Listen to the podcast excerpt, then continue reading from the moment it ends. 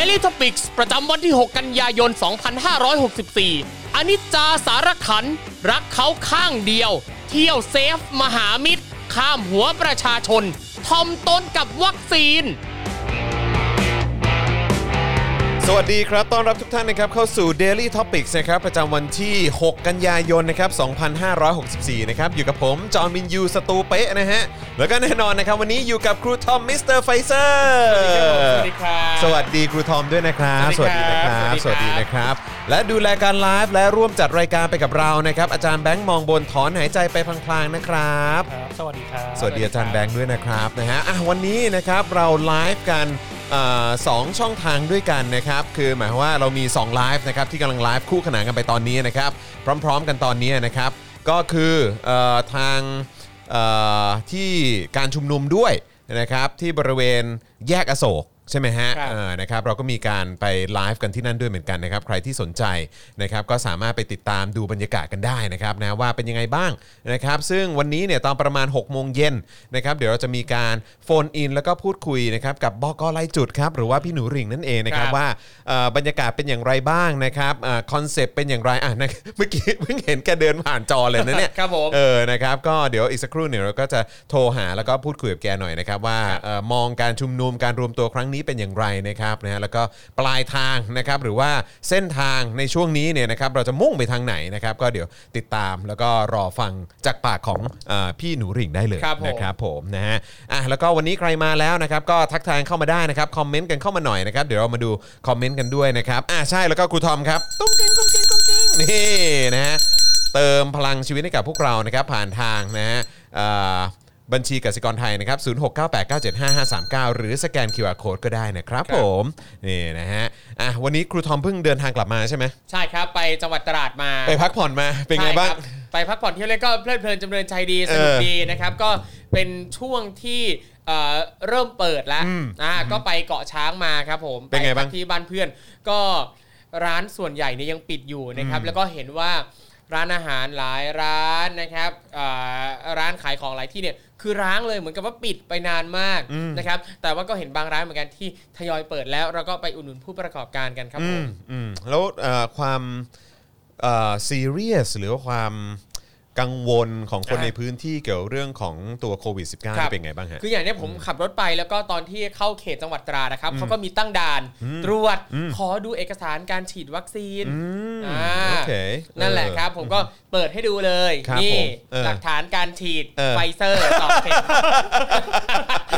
แล้วแล้วต้องมีตรวจไหมฮะ ต้องมีแบบว่าเป็นแบบเอ่อเอ่อ ATK ไม่มีหออะครับที่ผมไปไม่ใช่หมีครับเพราะถือเขาเขาบอกว่ามีหลักฐานการฉีดวัคซีนครบโดสก็แล้วถือว่าโอเคใช่ครับก็ถือว่าโอเคอะโอเคนะครับก็เป็นกำลังใจนะครับให้กับอ่าผู้ประกอบการของครับเรา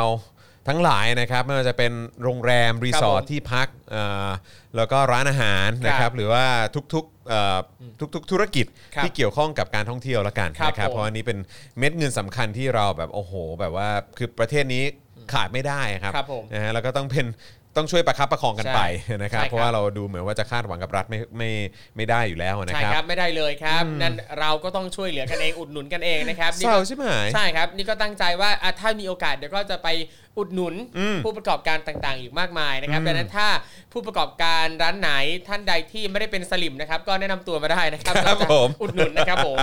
แต่อย่างหนึงที่ผมประทับใจมากเหมือนกับว่าเหมือนเรานัดกันแต่ไม่ได้นัดกันคือสีเสื้อเหลืองส้ม เออจริงในวันนี้นะครับเออใช่กำลังจะทักเลยว่าเออครับสีเสื้อกูเออเราแบบโคตรสด อันเนี้ยต้องโคตรสดเออต้องพอสอย้ำเลยฮะใช่ต้องย้ำว่าเราไม่ได้คอสเป็นพศไม่ไม่ไม่ไม่เออโอ้ตายละเออว่ะ สีแบบ ใช่ เออจริง เป็นเหลืองส้มอะ แต่เป็นคนละนิกาย ไม่แล้วครูทอมรู้สึกไงกับการที่เขาแบบจะมีการเลขไปสอบอะไรพวกเนี้ยแบบว่าของพระมหาสมปองกับอ่ากับกับเอ่ออ่าพระมหาภัยวัน เออกับกับพระมหาภัยวันนะสอบอะไรอะสอบไม่รื่องเขาอะไรจะเรียกไปสอบไม่ใช่เหรอเรียกไปคุยเรียกไปแบบเอ่ครับอ ไปชี้แจงอะไรก็เงี้ยอืมจริงๆคือเรานะอะนะเราเห็นข่าวว่าเขาอ่ามีคนไปร้อง มีคนจะเรียกสอบแต่ว่าเอาจริงยังไม่ได้อ่านรายละเอียดเลย ยังไม่รู้ว่าที่จะเรียกไปสอบเนี่ยเรียกไปคุยเนี่ยในประเด็นไหน เขาอาจจะอยากได้ความรู้หรือเปล่า เป็นไม่ได้เอออันนี้เราก็ป็ปด้ไม่รู้เออแต่แบบไม่รู้คือมัน ไร้สาระเนอะครับ หรืออาจจะไร้สาระจริงๆชวนคุณผู้ชม ทำโปรเจกต์เปล่าชวนทำโปรเจกต์ ไม่น่า ครูทอมครูทอมนี่ก็แบบเขาเรียกว่าเอานะเหรอพยายามพยายามจะแบบว่ามองโลกในแง่ดี เออนะฮะพยายามจะเอ้ยมันคงไม่แย่ขนาดนั้นมั้งอะไรเออนะครับแต่เราก็รู้ๆกันอยู่ว่านี่มันประเทศอะไรนะครับครับ นะฮะอะคุณสิงห์ชาติบอกว่าผมจะอายมากเลยครับ ถ้าได้ฉายาว่าเป็นมิสเตอร์ซิโนแวคหรือมิสเตอร์แอสตรารอวัคซีน อ๋อเออนะครับ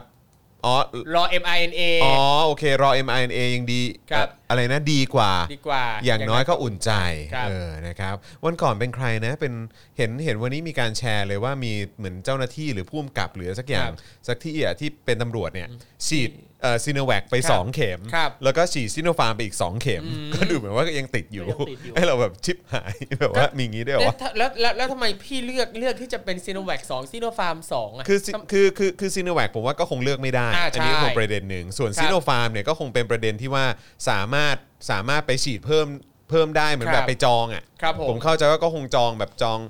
ไม่ไม่ผมไม่แน่ใจนะครับแต่คิดว่าคงไปแบบไปลงทะเบียน ครับตอนที่เขามีให้ลงทุกวันพุธอะไรประมาณเนี้ยครับเออแล้วผมก็คิดว่าเขาก็คงไปไปฉีดเพิ่มเพื่อความมั่นใจแหละ ครับ ซึ่งอันนี้ก็คงต้องเข้าใจว่าคงควักเงินจ่ายเองนะครับ เออเพื่อไปฉีดอะน่าเออ น่าน่าจะอย่างนั้นแต่คือ เอาจริงก็แหม เข็มสามทั้งทีเนี่ยก็น่าจะเป็นตัวอื่นนะก็ไม่รู้ที่จะมั่นใจ ซึ่งซึ่งซึ่งมันก็มันก็เพราะว่าเขาเป็นตำรวจเนี่ยเขาก็ก็อาจจะหาไม่ได้ก็ได้นะครับเออก็เป็นไปได้หรือว่าเออคือแบบอาจจะไม่ได้ถูกนับว่าเป็นด่านหน้าที่จะไปฉีดครับเพิ่มเป็นแบบอ่าเป็นแอสตราboost อ๋อแบบ boost แอสตราหรือว่า boost ครับไฟเซอร์เนาะครับผมเออนะครับก็ก็ครับก็ ถ้าคุณตำรวจได้เป็น VVIP เนี่ยก็จะได้ฉีดวัคซีนที่ดีมีคุณภาพไปแล้วนะครับผมอืมเสียดายไม่ได้นับนะครับเป็นด่านหน้าไม่ได้นับเป็น VVIP นะครับอืมก็ต้องดูกันไปครับนะฮะก็ขนาดคนที่ทำงานเป็นนะฝ่ายเอ่อเอ่อรับใช้ อำนาจรัฐตอนนี้ก็ยังแบบว่าครับผมตะเกียกตะกายหาวัคซีนฉีดกันเองอยู่เลยโอ้ตายตายตายนะครับวันนี้ก็ค่อนข้างแน่นนะครับนะฮะเดี๋ยวเราจะมาพูดคุยกันเกี่ยวกับการลงมติอภิปรายไม่ไว้วางใจนะครับแล้วก็เดี๋ยวมาเน้นกันหน่อยดีกว่านะครับว่า ใครอะไรยังไงกันบ้างนะครับอาจจะมีคนที่แบบยังไม่ได้เอ่อเขาเรียกว่าอะไรไปลงเสียง เขาเรียกว่าลงคะแนนแบครับบ แทนที่จะเอ่อไม่ไว้วางใจรัฐมนตรีหรือว่านายกเนี่ยก็มีหลายคนนะครับที่ก็อาจจะงดออกเสียงบ้าง หรือว่าบางคนก็แบบว่าไปไว้วางใจก็มีด้วยเหมือนกันเดี๋ยวเรามาดูรายชื่อกันหน่อยดีกว่าว่ามีใครบ้างนะครับนะฮะแล้วก็ เอ่อความรุนแรงที่เกิดขึ้นนะครับในเอ่อการชุมนุมเมื่อวานนี้นะครับม็อบ 5 กันยายนเดี๋ยวเราจะมาย้อนดูหน่อยดีกว่านะครับว่ามันเกิดความรุนแรงอะไรขึ้นบ้างนะครับจากฝั่งเจ้าหน้าที่นะครับที่ทำกับประชาชนนะครับไปจนถึงเอ่อ สสอุดรจับโป๊ะแคมเปญลุงตู่อยู่ต่อนะครับ ผลโหวตหนุนประยุทธ์เนี่ยเกินประชากรจริงครับ ลั่นมีแต่ไล่ทุกวันครับ ใครจะให้อยู่ต่ออืมเห็นแบบบางที่เนี่ยเอ่อมีประชากรประมาณสมมุติว่าแสนห้าอะไรเงี้คยรับ อยู่ดีๆมีคนโหวตให้ให้ลุงอยู่ต่อเนี่ยแบบว่า2องสามแสนนะประมาณนั้นแล้วก็แบบให้มีงี้ด้วยเหรอวะครับผมเออนะครับ แถม เออมีแถมให้ด้วยนะครับ นายกเรียกประชุมสบคชุดใหญ่ 10 กันยายนนี้จ้า เตรียมพิจารณายุบสบคและยกเลิกพรกฉุกเฉินครับอะโอเค อะเดี๋ยวดูกันนะครับ เหมือนว่าจะมีสัญญาณแบบว่าเขาบอกว่าอาจจะยุบสภาเร็วขึ้นนะครับ อืมนะครับก็ต้องรอดูกันนะครับ เริ่มแล้วนะครับนักเรียนเลวนะครับชวนสไตร์หยุดเรียนออนไลน์วันแรกนะครับเออวันถามอาจารย์แบงก์ก่อนเออวันนั้นผมยังไม่ได้แจ้งมั้งที่อยากให้ทำเป็นคลิปสั้นของเออพี่แขกอะจำได้ปะที่เราคุยกันวันนั้นน่ะ คุยไอ้คุยเรื่อง ไอ้ประเด็นเกี่ยวกับว่าการที่ เอ่อเขาจะยังโหวตไว้วางใจให้ประยุทธ์อยู่ต่อ มันจะส่งผลอะไรกับประชพลังประชารัฐบ้างอะโอเคเดี๋ยวอ่าเพิ่มให้นะครับนะฮะผมผมเชื่อว่าคุณผู้ชมหลายคนก็เอ่อสนใจไอ้ตรง part นั้นเหมือนกันนะครับครับนะฮะเพราะฉะนั้นก็เดี๋ยวเราจะเดี๋ยวเราจะเอ่อส่งให้นะครับเอ้ยเดี๋ยวเดี๋ยวเดี๋ยวเราจะ on ให้นะครับจะได้เอาไปแชร์กันต่อนะครับ มีคนบอกว่าให้พูดเรื่องโลโก้ supporter หน่อยไหมอ่าใช่ครับผมตอนนี้ตอนนี้เข้าใจว่าเอ่อเราอัปโหลด เจ้าตัวโลโก้นะฮะที่ต่อท้าย member ของเราครับใน YouTube แล้วนะครับ แต่อันนี้อันนี้ต้องขออัปเดตคุณผู้ชมก่อนว่าพอดีใน StreamYard เนี่ยมันเราเราเราไม่เห็นเราไม่เห็นครับเดี๋ยวเดี๋ยวเราไม่เห็นเดี๋ยวเราอาจจะต้องเข้าเข้าไปดูในไลฟ์ของเราใน YouTube เนอะเออนะครับเดี๋ยวเดี๋ยวผมจะขอดูอีกทีนะครับพ่อหมอก็ส่งมาบอกโอ้โหภาคภูมิใจมากอ้าวแต่ว่าตอนนี้ตอนที่ไลฟ์อยู่ตอนนี้มีคน ตอนนี้มีมีการโชว์เซ็กซี่บนเวทีครับ แล้วนะครับเออนะฮะ อ่าโอเคนะครับอ่าเดี๋ยวดูหัวข้อต่ออีกนิดนึงนะครับ รองผบชนระบุต้องทบทวนตั้งตู้คอนเทนเนอร์ใหม่นะครับ หลังคนประสบอุบัติเหตุเสียชีวิตครับเฮ้ยแล้วก็มีแบบนักท่องเที่ยวก็ไปครับตรงนั้นไปตรงนี้ไม่ได้เนอะครับผม ก็ต้องปีนข้ามปีนรั้วตรงนั้นตรงนี้เห็นใช่วันก่อนคุณทอมเครือโสพลปะครับเออนะฮะก็ต้องมาโชว์ว่าเออแบบจะข้ามเอ่อ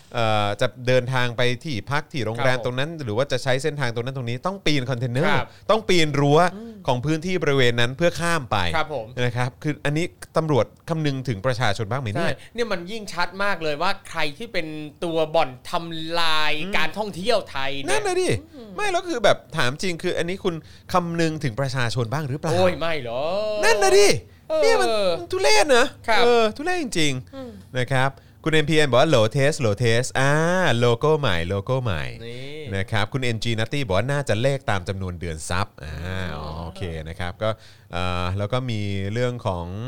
เอ่อเนี่ยแหละครับโลโก้ใหม่ก็สามารถสามารถเอ่อแบบมาเม้นต์กันได้นะครับ จะได้มีจะได้เห็นโลโก้ใหม่ขึ้นด้วยนะครับครับผมศาลยังไม่ประกันตัวอานนท์นะครับอนุญาตฝากขังอีก 7 วันครับขณะที่ทนายยื่นประกันตัวครั้งทีสี่4 ในคดีม .112 ที่ปราศรัยม็อบแฮร์รี่พอตเตอร์นะครับ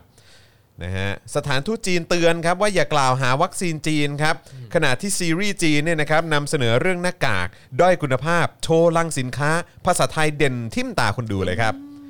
ซึ่งเดี๋ยวเรามีรูปให้ดูเนาะครับนะครับเดี๋ยวยังไงต้องกริ่งเตรียมไปด้วยนะครับ New The New England Journal of Medicine นะครับลงบทความวิเคราะห์ถึงประสิทธิภาพของซีโนแวคจากข้อมูลการวิจัยที่ชิลี พบว่ายังยังไงก็ด้อยกว่า AstraZeneca และไฟเซอร์นะครับ อันนี้ก็คิดว่าคงไม่มีใครเถียงนะฮะสวเฉลิมชัยยังย้ำครับ สูตรสลับซิโนแวคกับแอสตราของไทย ได้ผลดีเท่ากับแอสตราฉีดเอ่อเป็นแอสตราสองเข็มนะครับ รอการตีพิมพ์ในวารสารครับอืมจะเอาให้ได้นะฮะเอ่อบราซิลระงับการฉีดวัคซีนซิโนแวค 12 ล้านโดสนะครับครับในขณะที่ประเทศไทยก็เพิ่งสั่งไปก็12 ล้านโดส นี่ไง เราต้องมองเห็นคุณค่าของซีโนแวคสวดยวดเลย ครับผมสวดยวดไปเลยอืมนะครับอะโอเคนะครับ ระหว่างนี้คุณผู้ชมโอ้โหเดี๋ยวขอดูบรรยากาศที่เอ่อบริเวณแยกอโศกหน่อยนะครับว่าเป็นครับไงนี่นะครับ เป็นการแสดงจุดยืนครับเป็นการแสดงจุดยืนนะครับ ใครสนใจก็สามารถไป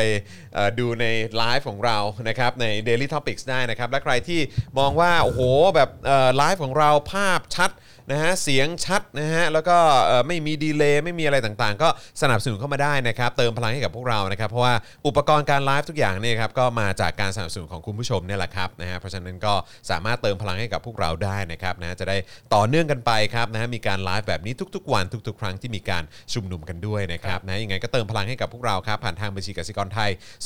0698975539 หรือสแกน QR Code นะครับแล้วก็เอ่อสำหรับใครที่อยากจะสนับสนุนเราแบบรายเดือนนะครับก็สามารถสนับสนุนได้นะครับ ผ่านทาง YouTube Membership นะครับ กดปุ่มจอยหรือสมัครได้เลยนะครับ ข้างปุ่ม subscribe นะครับนะฮะแล้วก็เข้าไปเลือกแพ็กเกจในการสนับสนุนได้นะครับ แล้วก็พอเลือกเสร็จปุ๊บนะครับก็อย่าลืมไปกดกระดิ่งเอ่อสั่นระฆังไว้ด้วยนะครับ จะได้เตือนทุกครั้งที่มีไลฟ์หรือว่ามีคลิปใหม่ให้คุณได้ติดตามกัน และใครที่เป็น member ของเราเนี่ยนะครับก็จะเนี่ยแหละครับมีโลโก้นะครับพ่วงท้ายด้านหลังชื่อของคุณนะครับในเอ่อการไลฟ์ทุกๆ ครั้งนะครับจะทำให้ได้เห็นว่าคุณก็คือผู้ที่มาเป็น supporter ของเรานั่นเองนะครับ ขอบคุณทุกท่านมาก ๆ อีกครั้งนะครับ แล้วก็ทาง Facebook นะครับนะฮะก็สามารถเป็น supporter ได้ด้วยนะครับนะฮะ ด้วยการกดปุ่ม Become a supporter ที่หน้าแรกของแฟนเพจ Daily Topics นะครับนะฮะแล้วก็หรือว่าใต้ไลฟ์นี้ข้างกล่องคอมเมนต์จะมีปุ่มสีเขียวอยู่ครับ ก็ไปกดปุ่มนั้นได้ด้วยเหมือนกัน นั่นคือปุ่ม supporter นั่นเองนะครับ แล้วก็ยังส่งดาว burn ดาวเข้ามาให้กับพวกเราได้นะครับ burn เข้ามาเยอะเลยนะครับนะฮะแล้วก็ยังสามารถไปช้อปปิ้งกันที่ Spoke Dark Store ได้ด้วยนะครับก็ไปช้อปปิ้งกันได้นะครับมีเสื้อเผด็จการจงพินาศ V2 มาแล้วนะครับ เสื้อคนดีคนกีเนี่ยนะครับก็มาแล้วด้วยนะครับก็ไปช้อปปิ้งกันได้นะครับแล้วก็ใครที่อยู่ต่างประเทศนะครับก็สามารถสนับสนุนพวกเราได้ผ่านทาง PayPal นั่นเองนะครับนะฮะคุณ Scuderia 430บอกว่า test test นี่นะฮะคุณคิตตี้บอกว่ากด support ให้แล้วครับ ขอบคุณมากเลยนะครับ คุณซอหรือคุณสอผมไม่แน่ใจ QTM บอกว่าสวัสดีวัยรุ่นนะฮะเยอะๆสวัสดีนะครับ คุณเอมิลี่เวนก็ทักทายมานะครับ เป็นเมมเบอร์ของเราด้วย บอกว่าสนับสนุน Daily Topics กันเถอะค่ะ คุ้มค่ากว่าภาษีที่จ่ายให้รัฐบาลอีก ขอบคุณมากเลยนะครับนะฮะเอิ่มอะไรนะ มันมันไม่มีคุณค่าจะมองยังไง ให้มีคุณค่า เรื่องอะไรล่ะครับ Sinovac อ๋อฮะซิโนแวคใช่ไหมฮะ Sinovac อ๋อครับผมนะฮะอะโอเคนะครับงั้นเดี๋ยวเราเริ่มตรงการสรุปมติการอภิปรายไม่ไว้วางใจกันหน่อยดีกว่านะครับครับผมมาดูเอ่อรายชื่ออะไรต่างๆ ของคนที่มีความเกี่ยวข้องกับการโหวตสนับสนุนนายกนะครับแล้วก็รัฐบาลนี้กันหน่อยดีกว่านะครับคุณชัยมงคลบอกว่าต่อสมาชิกแล้วครับขอบคุณมากนะครับ สวัสดีคุณเข็มคาลิฟาด้วยนะครับนะฮะสวัสดีนะครับนะฮะแล้วก็เอิ่มเอ๊ะเมื่อกี้จะพูดว่าอะไรเอะนั่นแหละนะฮะก็เดี๋ยวเดี๋ยวเรามาดูรายละเอียดกันนะครับ เมื่อจบ ในอ่าประเด็นข่าวนี้ปุ๊บเนี่ยนะครับแล้วเดี๋ยวเราจะโฟนอินหาพี่หนูริ่งครับนะครับหรือว่าบอกกรายจุดกันนะครับ เพื่อฟังมุมมองนะครับแล้วก็สัมภาษณ์ถึงบรรยากาศนะครับที่อ่าที่มีการชุมนุมกันที่แยกอโศกกันตอนนี้ด้วยนะครับครับผมอะครูทอมครับ งั้นครับเรามาผมเริ่มกันเลยดีกว่าครับผมได้เลยกัครับ การสรุปมติการอภิปรายไม่ไว้วางใจครับ ครับผมก็อย่างที่หลายคนก็ได้ติดตามข่าวกันไปนะครับ วันนี้เรามาสรุปให้ฟังกันอีกครั้งหนึ่งนะครับ ครับผม เมื่อวันที่ 4 กันยายนครับที่ประชุมสภาผู้แทนราษฎรมีมติไว้วางใจนะฮะย้ำครับ มีมติไว้วางใจพลเอกประยุทธ์จันโอชานายกรัฐมนตรี และรัฐมนตรีว่าการกระทรวงกลาโหม ซึ่งมีสสร่วมแสดงตนเป็นองค์ประชุมทั้งสิ้น 472 คนครับ ผลปรากฏว่าพลเอกประยุทธ์เนี่ยได้รับคะแนนไว้วางใจด้วยคะแนน 264 ต่อ 208 ครับงดออกเสียงไป 3 เสียง ได้รับคะแนนไว้วางใจให้ทำหน้าที่ต่อไปครับ โอ้โห ก็ถือว่าเป็นเรื่องดีของประยุทธ์แต่เป็นเรื่องเศร้าของประชาชนชาวไทยนะครับครับผมส่วนรัฐมนตรีอีก 5 คนนะครับก็ได้รับความวางใจจากสภาเช่นกัน มีคะแนนดังนี้เลยครับ คนแรกครับนายอนุทินชาญวีรกูลรองนายกรัฐมนตรีและรัฐมนตรีว่าการกระทรวงสาธารณสุข ได้รับคะแนนความไว้วางใจ 269 ต่อ 196 ครับ งดออกเสียงไป 11 เสียงครับอันดับลำดับ 2 นายสุชาติชมกลิ่น รัฐมนตรีว่าการกระทรวงแรงงาน ได้รับคะแนนไว้วางใจ 263 ต่อ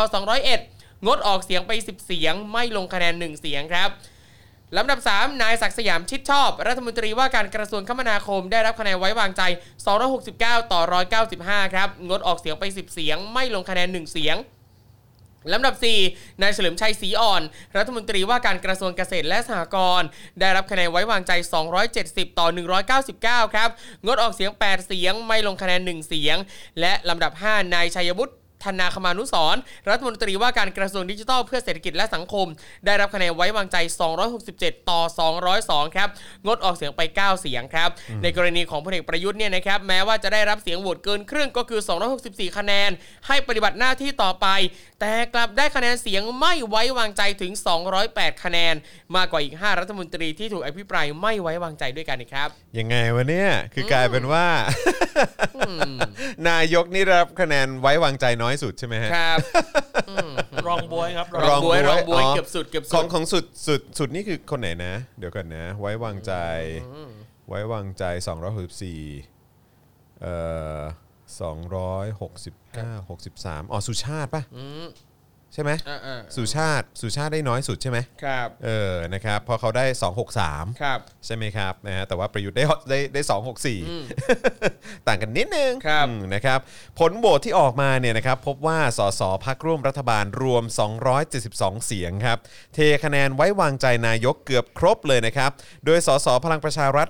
119 คน ไม่มีใครแตกแถวนะครับลงมติไว้วางใจพลเอกประยุทธ์ครบทุกคนนะฮะย้ำอีกครั้งนะครับ สำหรับพักพลังประชารัฐเนี่ยนะครับสส119 คนนะครับสส119 คนของพักพลังประชารัฐนะครับ ไม่มีใครแตกแถวนะครับ ลงมติไว้วางใจพลเอกประยุทธ์ครบทุกคนนะครับ แม้กระทั่งร้อยเอกธรรมนัฐพรมเผ่าที่ก่อนหน้านี้มีกระแสข่าวเป็นตัวตั้งตัวตีล็อบบี้เสียงสสให้ลงมติไม่ไว้วางใจนายกเนี่ยนะครับ ยังลงมติไว้วางใจให้ให้พลเอกประยุทธ์เนี่ยทำหน้าที่ต่อไปนะครับนะฮะ โอเค ยกเว้นนะครับนายสุชาติตันเจริญคนเดียวที่ลงมติงดออกเสียงในฐานะรองประธานสภาผู้แทนราษฎรครับนะผมอันนี้ก็คือตามสไตล์ก็เป็นเขาเรียกว่าอะไรเป็นเป็นมารยาทใช่ไหมใช่ อืมเป็นมารยาทในสภานะครับ ครับ ขณะที่พักภูมิใจไทย 61 เสียงครับ เมื่อกี้คือพลังประชารัฐไม่มีใครแตกแถวเลยนะครับสอสอทุกคน 119 คนนะฮะของเออพลังประชารัฐที่ลงมติเนี่ยก็คือไว้วางใจประยุทธ์ทุกคนสอสอในบ้านเออของเออเขาเรียกอะไรแถวบ้านที่เป็นพลังประชารัฐของทุกท่านเนี่ยเขาลงกันหมดนะนะครับรวมถึงที่เป็นแบบพวกบัญชีรายชื่อด้วยนะครับ พักภูมิใจไทย 61 เสียงเนี่ยลงมติไว้วางใจพลเอกประยุทธ์ครบทุกคนเหมือนกัน แม้กระทั่งนายสุประชัยโพสุนะครับรองประธานสภาผู้แทนราษฎรก็ลงมติไว้วางใจให้นายกครับครับอันนี้ผมก็ไม่แน่ใจนะครับว่าเออมันขัดกับหรือว่ามันเออมันจะเขาเรียกอะไรมีมีมุมที่มองว่าอะไรนะ มันเหมาะสมหรือเปล่าครับผม เออนะครับเพราะเห็นแบบ ใครที่ทำหน้าที่เป็นประธานหรือรองประธานอะไรต่าครังบๆโดยปกติเขาจะนะสงวนไว้เนาะครับนะครับ ส่วนพักประชาธิปัตย์ 48 คนครับ ก็ลงมติไว้วางใจนายกเหมือนกัน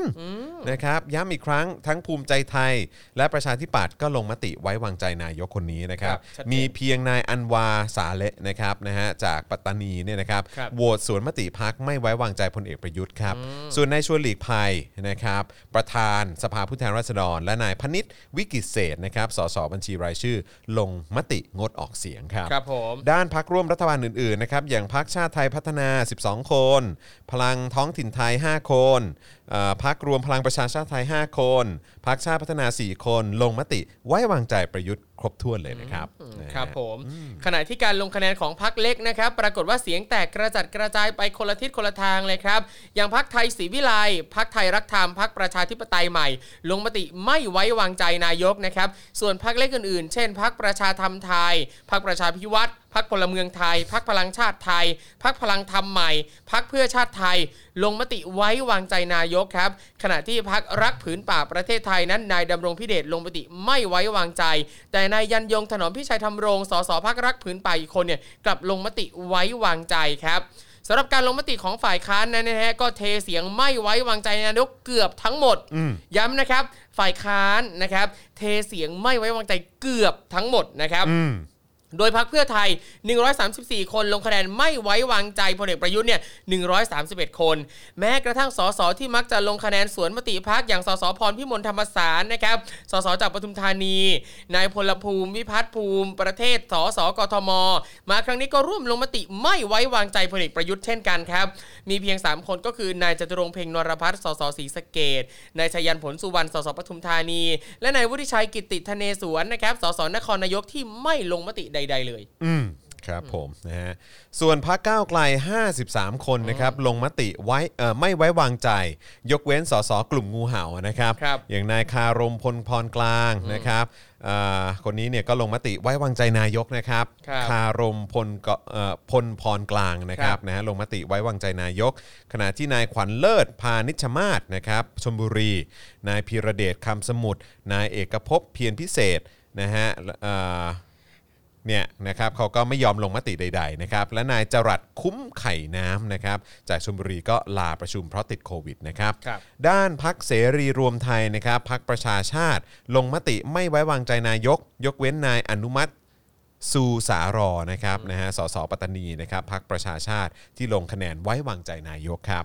ขณะที่การลงคะแนนของนายอนุทินชาญวีรกูลนะครับรองนายกรัฐมนตรีและรัฐมนตรีกระทรวงสาธารณสุขพบว่าพัก ร่วมรัฐบาลเทคะแนนให้ครบถ้วนครับยกเว้นนางสาววัฒนยาวงศ์โอภาสี มาดามเดียใช่ปะครับ นะฮะจากพลังประชารัฐนะครับ และนายสุชาติตันเจริญรองประธานสภานะครับที่งดออกเสียงนะครับ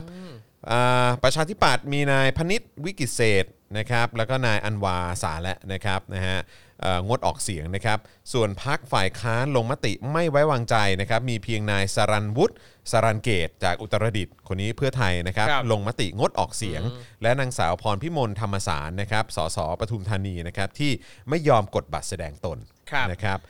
ด้านพักก้าวไกลนะฮะที่มี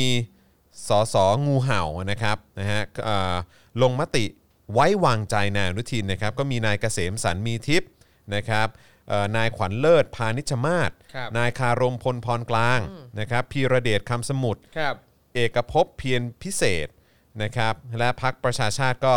มีนายอนุมัติสูสารอนะครับที่ลงมติไว้วางใจนะครับ ครับโดยสรุปนะครับในส่วนของสสพักเพื่อไทย พบว่ามี 7 สสลงมติสวนทางเสียงส่วนใหญ่ของพักครับ ประกอบไปด้วย หนึ่งนะครับนายสรันวุฒิสรันเกตสสอุตรดิตถ์นะครับนายจาตุรงเพ็งนรพัฒน์จากศรีสะเกดนายธีระไตรสรณกูลจากศรีสะเกดนายชัยยันผลสุวรรณปทุมธานี นางสาวพรพิมลธรรมสารปทุมธานีนายวุฒิชัยกิติธเนศวรนครนายกนายชูวิทย์พิทักษ์พรพันลบอุบลราชธานีครับโดยมีนักข่าวสัมภาษณ์พลเอกประยุทธ์ว่าที่ได้คะแนนน้อยเนี่ยต้องมีการพูดคุยกันหลังจากนี้หรือเปล่าพลเอกประยุทธ์กล่าวว่า ผมไม่ได้สนใจจะมากจะน้อย แล้วมันผ่านไหมล่ะ ถ้าผ่านก็จบแล้ว เมื่อถามย้ำว่าสบายใจแล้วใช่หรือเปล่าพลเอกประยุทธ์ก็กล่าวว่าจ้ะจ้ะแน่เมื่อถามว่าไม่ได้น้อยใจใช่หรือไม่ ที่ว่ามีคะแนนรองบวยพลเอกประยุทธ์ก็กล่าวว่า ผมไม่ใช่คนใจน้อย กติกาเขาว่ายังไงก็ว่าไปตามนั้นคือประยุทธ์นี่ เวลาพูดถึงแบบเรื่องกติกานี่บางทีครับก็ฟังแล้วหน้าแบบหน้าอ้วกมากเลยนะจริงๆเนาะครับมันน่าอ้วกนะคือใช่เป็นคนว่าตามผมทำตามกติกา ผมแบบผมก็ผมมีความเชื่อมั่นในกติกานู่นนนี่ครับแต่คือแบบคือแบบไอ้วิธีการเข้าเข้ามาของมึงเนี่ยมึงไม่เห็นจะเคารพกติกาเลยถูกนะต้องเออคือแบบว่ามึงก็พูดไปเรื่อยอะ พูดไปเรื่อยอะคจรับริงๆพูดไปเรื่อยจริงๆนะครับ แต่ว่าก็ย้ำอีกครั้งคือหลายคนก็อาจจะแบบมีความเซ็งอยู่เหมือนกันนะครับ ครับในประเด็นที่เออแบบท้ายสุดแล้วก็ก็ให้ ให้เอ่อโหวตโหวตไว้วางใจเนาะเออครับนะครับหรือว่าก็รัฐบาลนี้ก็ก็รอดกันไปอีกแล้วนะครับแต่ว่าคือวันก่อนเอ่อผมก็เครียดประมาณนี้เหมือนกันแหละเพราะคิดครับว่าเออท้ายที่สุดแล้วมันก็คงเป็นอย่างนั้นจริง ๆ ก็คือก็ไว้วางใจกันอยู่แล้วแหละครับนะครับแต่ว่าพอนั่งจัดรายการกับพี่แขกเมื่อวันศุกร์นี่โอ้โหน่าสนใจมาก ประเด็นที่พี่แขกหยิบยกขึ้นมา ผมว่าน่าสนใจจริงครับๆนะครับคือการการการที่เหล่านักการเมืองทั้งหลายเนี่ยก็ยังตัดสินใจจะอุ้ม ประยุทธ์ใช่นะครับแล้วก็พักพวกนะครับแล้วก็องคาพยพนะครัฮะบที่มาจากการยึดอำนาจเนี่ยนะครับเมื่อปี 57เนี่ยยังคงครับอุ้มกันไปอยู่กับสถานการณ์เศรษฐกิจที่พังพินาศขนาดนี้ คนตายเยอะขนาดนี้เพราะโควิด และการบริหารจัดการที่มีปัญหาแบบนี้เนี่ยนะครับ ก็น่าสนใจว่าครั้งครั้งหน้าการเลือกตั้งเนี่ยนะครับนะผลมันจะออกมาเป็นอย่างไรครับใครสนใจอดใจรอนิดนึงเดี๋ยวอาจารย์แบงค์จะทำเป็นคลิปสั้นออกมาอ่าให้คุณได้ติดตามกัน แล้วก็ครับสามารถผมเอาไปแชร์กันต่อได้ด้วยเหมือนกันครับนะครับนะฮะอะโอเคนะครับ ตอนนี้กี่โมงแล้ว ตอนนี้ 48อะยังครับยังยังมีเวลาอยู่เนาะเออ ยังขึ้นเวทียังอยู่บนเวทีด้วยครับนะครับยังอยู่อะเดี๋ยวบนเวทีเดี๋ยวขอดูบรรยากาศตอนนี้หน่อยได้ไหมครับปึ๊บนะฮะตอนนี้ Daily Topics ของเราไลฟ์อยู่อีกช่องทางหนึ่งด้วยนะครับ ครับนะก็สามารถดูกันได้ พี่นุลิงขึ้นเวทีแล้วนะครับ โอเค งั้นสงสัยเราคงต้องดูจังหวะก่อนว่าแกลงจากเวทีเมื่อไหร่แล้วเดี๋ยวเว้นช่วงสักแป๊บหนึ่งแล้วเดี๋ยวเราโทรหาแกละกันนะครับเพอขึ้นเวทีก็น่าจะพูดเยอะน่าจะเหนื่อยอยู่นะฮะเอ่อขอขอลองฟังเสียงหน่อยได้ไหม ขอลองฟังเสียงได้ไหมฮะ อยากรู้ว่าบรรยากาศเป็นยังไงอึ๊บมาไหม เสียงมาไหมปึ๊บปึ๊บปึ๊บแป๊บหนึ่งนะครับนะฮะบรรยากาศตอนนี้ก็น่าจะอยู่ตรงบริเวณใกล้ๆกับ Terminal 21 เยเนาะอะที่สุดในประวัติศาสตร์ชาติไทยเลยมีคนไปรวบรวมสถิตินะ มันมากกว่าตอนที่ประเทศเนี่ยส่งทหารนะไป รบกับประเทศอื่นๆอีกมากกว่าทุกสงครามรวมกันครับพี่น้องแล้วนี่เป็นฝีมือแน่นอน เป็นฝีมือแน่นอน คนอย่างประยุทธ์เนี่ย ผมจะบอกให้นะ เวลาประยุทธ์มันออกจากตำแหน่งอำนาจเนี่ย ผมถามหน่อย ไอ้เจ้าสัวที่คอยไปเฉลี่ยประยุทธ์อยู่ทุกวันเนี่ย มีใครไหม ที่จะรับประยุทธ์เนี่ยไปทำงานเป็นซีอมั่งมีไหมมีใครจะรับมันไปเป็นซีอไหมไปบริหารบริหารบริษัทมีไหมมีคนบอกว่าให้เป็นยาม ผมบอกไว้ก่อนนะ เป็นยามยังเจ๊งอยาวไปเป็นยามนะโอเค เป็นยามนี่นะ เอาละครับนะใครใครที่อยากจะดูบรรยากาศที่บริเวณแยกอโศกก็สามารถไปดูกันได้นะครับ ภาพชัดเจนเสียงคมชัดสุดครัๆบเลยนะครับนะแล้วก็อย่าลืมเติมพลังให้กับพวกเราด้วยนะครับใช่กูตอมกูตอมสั่นหน่อยเออนะครับมาครับเติมพลังมาครับเข้ามาครับนะผ่านทางบัญชีกสิกรไทยครับ 0698975539 หรือสแกนเคอร์โค้ดนะครับ เปิดดูไปเลย 2 จอก็ได้นะครับเออเนี่ยคุณเข็มคาลิฟาก็เปิด 2 จอเลยครับพี่น้องเออนะครับอุ๊ยพูดถึงเปิด 2 จอเมื่อวานเนี่ยครับผมเอ่อตอนที่ยังอยู่ตราดนะครับ ไปกินข้าวที่ร้านร้านหนึ่งแล้วข้างๆร้านอาหารนะมีบ้านคน ซึ่งเขาเปิดทีวีแล้วเราเห็นว่าบนจอทีวีเขาอะ มันขึ้นขึ้น6จออะแปลว่าอะไรเหมือนขึ้นเหมือนหกับจอเขาเปิด6ช่องดูพร้อมกันอะ ในจอเดียวแต่เหรอมันมี6ช่องอะมันมีช่องช่องใหญ่เป็นฟุตบอลที่เหลืออีก5ช่องอะเป็นช่องเล็กๆอะอ๋อที่อยู่ในจอเดียวกันซึ่งผมงงมากว่าพี่ดูยังไงอะไม่แล้วมันทำยังไงดีวะเออ คือถ้าถามผมผครัมบ ผมอยากให้จอทีวีตัวเองเป็นอย่างนั้นไหมก็อยากให้เป็นอย่างนั้นนะ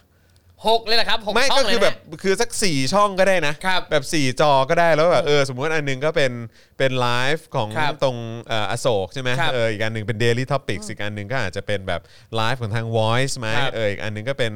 ของเอ่อ The Reporter ครับอะไรแบบผมเนี้ยเออมันก็คงจะดีเหมือนกันเนาะครับเออนะครับหรือว่าแม้กระทั่งบรรยากาศการอภิปรายไม่ไว้วางใจ หรืออะไรพวกเนี้ยคือเราครับสามารถดูได้ก็เจ๋งดีเหมือนกันนะครับผมมันแล้วแต่รุ่นทีวีป่ะ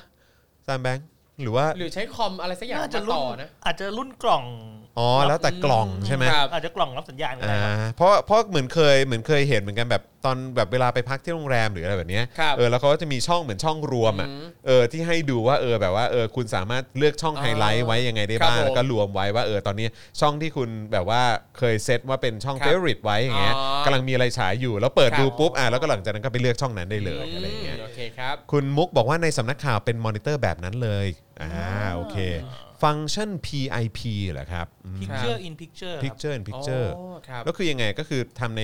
ทำในทำในนี่ได้เหรอ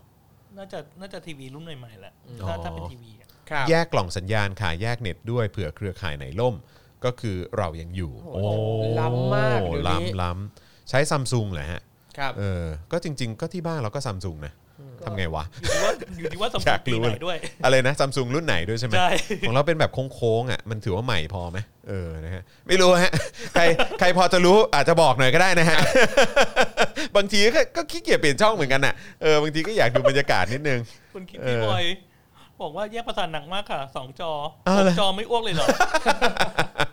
โอเค งั้นตอนนี้ก็เป็น 2 จอก่อนก็ได้ก็เป็นครับ Daily Topics ในสตูดิโอของเรานะครับอ่าแล้วก็เป็น Daily Topics ที่เราไปไลฟ์กันที่เอ่อแยกอโศกก็ได้นะครับผมนะฮะคุณเอ่อคุณของขวัญบอกว่าก็ซื้ออีกเครื่องสิจบ เนี่ย เอาเงินแก้ปัญหาไปเออครับผม โอเคโอเคโอเคแหมก็พอได้ยินอย่างนั้นปุ๊บก็ตื่นเต้นไงครับคือทอมมาเล่าให้ฟังก็เอออยากอยากเป็นอย่างนั้นบ้างอะไรอย่างเงี้ยนะครับอะคราวนี้เรามาประมวลความรุนแรงที่เกิดขึ้นในม็อบ 5 กันยากันดีกว่านะครับครับ นะฮะคือเมื่อวานนี้เนี่ยที่บริเวณแยกอโศกมนตรีนะครับมวลชนเครือข่ายไล่ประยุทธ์และกลุ่มทะลุฟ้าเนี่ยเขานัดหมายรวมตัวกัน เพื่อแสดงพลังประชาชนในการขับไล่พลเอกประยุทธ์ให้ออกจากตำแหน่งนะครับการนัดหมายรวมตัวกันเนี่ยก็เขาจะนัดกันทุกเย็นนะครับซึ่งเน้นการพูดคุยร่วมแสดงพลังแล้วก็ไม่มีการปะทะนะครับโดยเมื่อวานนี้เนี่ยนะครับบนเวทีมีการสลับสับเปลี่ยนกันขึ้น เวทีปราศัยโจมตีการทำงานการทำงานของรัฐบาลนะครับที่ทำให้ประชาชนเดือดร้อน ตกงานกันเป็นจำนวนมาก รวมถึงการบริหารจัดการวัคซีนป้องกันโควิด -19 ที่ล้มเหลวนะครับคือทุกคนพูดเรื่องนี้กันหมดคือแบบคือเห็นกันหมดนะครับนะฮะแล้วแล้วล่าสุดนี้ก็คือเอ่อไม่ว่าจะเป็นสื่อต่างประเทศ เจ้าไหนก็ตามเขาก็จะพูดถึงประเด็นนี้กันหมดคือใช่ไม่ได้พูดเน้นพูดยาวมากแต่คือยังไงมันก็ต้องมีอยู่ในบทความเขาอะครับ New York Times Washington Post นะครับนิเคอีหรือว่า Bloomberg หรือว่า Business Week อะไรต่างๆเนี่ยคือมันต้องมีประเด็นอะไรเหล่านี้เข้ามาแตะนิดนึงคือทุกคนมองว่าการบริหารจัดการวัคซีนเนี่ยของประเทศไทยเนี่ยมันการบริหารจัดการมันมีปัญหาจริงๆครับนะครับเพราะฉะนั้นคือไอ้ที่ประชาชนออกมาพูดมันไม่ได้พูดเกินจริงครับ แล้วไอ้ที่เวลามาบอกว่ามันด้อยคงด้อยค่า กูไม่ได้ด้อยค่า กูมีหลักฐานเต็มไปหมด ครับ เออแล้วกูก็ไม่ได้ด้อยค่าจากความรู้สึกกูด้อยค่า หรือกูพูดเนี่ยทั้งหมดเนี่ยมัน based on เอกสารและแบบเอ่อข้อมูลทางวิชาการล้วนๆเออครับ ไอ้ห่า ซึ่งสิ่งเหล่านี้เนี่ยเขาเห็นกันทั้งโลกเขารู้กันทั้งใช่โลก แล้วก็คนไทยจำนวนไม่น้อยก็รู้แล้ว แต่บางส่วนนี่ก็ยังหลับหูหลับตาอวยกันอยู่นั่นแหใช่ ละ แล้วก็เออที่เดี๋ยวอีกสักครู่เราก็คงจะได้พูดข่าวนี้กันนะครับ ครับก็คืออย่างประเด็นบราซิลก็ระงับการฉีดวัคซีนซีโนแวค12 ล้านโดสแล้วนะครับยอดเดียวกัน 12 ล้านโดสก็คือ คือถ้านึกถึง 12 ล้านโดสเนี่ย ผมว่า หลายท่านก็น่าจะนึกถึงไอ้ล็อตล่าสุดที่เราไปสั่งเข้ามา ก็ 12 ล้านโดสเหมือนกันครับ ซีโนแวคนะครับ แต่ว่าล่าสุดนี่คือบราซิลเขาไม่แล้วนะ นี่ไงนี่นี่ผมไปพยายามคิดเหตุผลว่าฝั่งที่เชียร์ซีโนแวคจะบอกว่าไงนะอาจจะบอกว่า เพราะว่าวัคซีนซีโนแวคเนี่ยมันไม่เหมาะกับเอ่อยีนของคนบราซิลไง แต่มันเหมาะกับคนไทยไงเราเป็นคนเอเหเชียมาะคนเอเชีย หมืนกันใช่ดังนั้นเราต้องภูมิใจที่เราได้ฉีดซีโนแวค หรือแบบแม็ก แล้วคุณจะไม่ เชื่อเจ้าของแบรนด์เขาหน่อยเหรอ ไม่งั้นถ้าอย่างนั้นเอาไฟเซอร์ไปฉีดให้กับเอ่อบุคลากรทางการแพทย์ทำไมก็คนเอเชียทั้งนั้นอะจริงไหมเออ เออ เดี๋ยวผมคิดก่อนผมคิดก่อนผมจะตอบว่าไงดี ใช่ไหมใช่ไหมคือแบบอ๋องั้นคือกูต้องใช้วัคซีนผลิตโดยคนเอเชียอย่างเดียวเหรอ เข้าใจป่ะเออคือแบบ คือแบบ แต่ผมไม่แปลกใจคือไอ้ไอ้ไอ้เอ่อเหตุผลแบบเนี้ย ครับ ผมรู้สึกว่า ไม่เกินความเป็นจริงเลยที่ที่สลิมจะหยิบยกขึ้นมา ใช่เข้าใจปะ เป็นไปได้ เป็นไปได้ เป็นไปได้ เป็เป็นนไปไปได้ได้ เป็นไปได้ หรือแม้กระทั่งเนี่ยครับเอ่อซึ่งเป็นเอ่อเขาเรียกอะไร เป็นวารสารทางการแพทย์ระดับโลกอย่าง New England Journal of Medicine ซึ่งเดี๋ยวอีกสักครู่หนึ่งเราจะมาอ่านให้ฟังนะครับ ครับผม ก็พูดถึงประสิทธิภาพของซีโนแวคจากข้อมูลการวิจัยที่ชิลี ซึ่งก็ยังย้ำอยู่ว่ายังไงยังไงก็ด้อยกว่า a s t r a z เซ e c a และไฟเซอร์อืมแล้วก็ยังก็ก็ยังมีหมอออกมาพูดหรือชื่ออะไรนะ สบเฉลิมชัยใช่ไหมครับ เออคนนี้ที่เป็นวุฒิสภาเนี่ยเขาเป็นเขาเป็นเขาเป็นหมอด้วยเหมือนกันเขาก็บอกไอ้สูตรสลับซีโนแวคบวกกับแอสตราเซเนกาเนี่ยที่ไขว้กันเนี่ยยังไงก็มีผลดีเท่ากับแอสตราเซเนกาสองเข็ม อ่า แล้วเราก็โอ้โหกูทครับ ก็จะดันทุลังกันให้ได้เนอะแล้วเนี่ยประชาชนออกมาเนี่ยเขาก็พูดย้ำแล้วย้ำอีกตั้งแต่ก่อนอภิปรายไม่ไว้วางใจ จนมาถึงหลังอภิปรายไม่ไว้วางใจก็คือ การบริหารจัดการวัคซีนมันผิดพลาด ครับ แล้วใครรับผิดชอบ แล้วก็สั่งเพิ่มกันอยู่นั่นแหละ แล้วคนก็ตกงาน แก้ไขวิกฤตไม่ได้สักทีเขาถึงต้องออกมาทุกวันแบบนี้แหละครับ นะครับนะฮะก็เขาบอกว่าการบริหารจัดการวัคซีนโควิด -19 ล้มเหลวทำให้ยอดผู้ติดเชื้อและเสียชีวิตเป็นจำนวนมากนะครับ อีกทั้งยังได้แสดงความผิดหวังกับการลงมติไว้วางใจพลเอกประยุทธ์ และรัฐมนตรีอีก 5 คนด้วย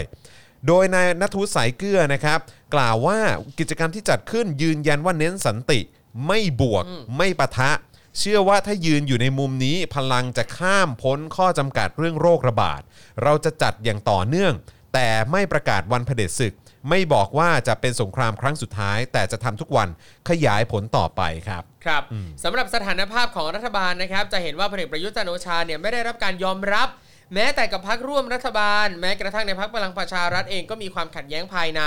ตนไม่เชื่อว่ารัฐบาลนี้จะสามารถรักษาเสถียรภาพ และเดินหน้าต่อไปอย่างราบรื่นได้ และอาจมีการเปลี่ยนแปลงเกิดขึ้นในไม่ช้านี้ครับ โดยได้ประกาศยุติการชุมนุมในเวลาประมาณ 2 ทุ่มนะครับ อีกด้านหนึ่งที่บริเวณแยกดินแดงครับ กลุ่มกลุ่มทะลุแก๊สเนี่ยได้นัดหมายรวมตัวเช่นกัน โดยมีรายงานว่าเกิดเหตุการณ์ปะทะกันระหว่างม็อบทะลุแก๊ส และเจ้าหน้าที่ตำรวจควบคุมฝูงชน ทั้งกลุ่มผู้ชุมนุมก็มีการปาประทัดยักษ์ระเบิดปิงปองพลุไฟ เพื่อพยายามทำลายแนวรักษาป้องกัน ให้เจ้าหน้าที่ออกห่างจากตู้คอนเทนเนอร์ที่กั้นขวางถนนเอาไว้ครับ ส่วนทางเจ้าหน้าที่เองก็ตอบโต้ โดยการยิงกระสุนยางแก๊สน้ำตา สลับกับใช้รถจีโน่เนี่ยผสมสารเคมีไล่ฉีดเข้าใส่กลุ่มผู้ชุมนุม ซึ่งทั้งสองฝ่ายมีการตอบโต้กันไปมามากกว่า 4-5 รอบ จากนั้นเวลาประมาณทุ่ม 40 กลุ่มมวลชนก็ได้ทยอยมาสมทบที่ด้านหน้ากรมดุริยางทหารบก โดยรวมตัวกันอยู่บริเวณ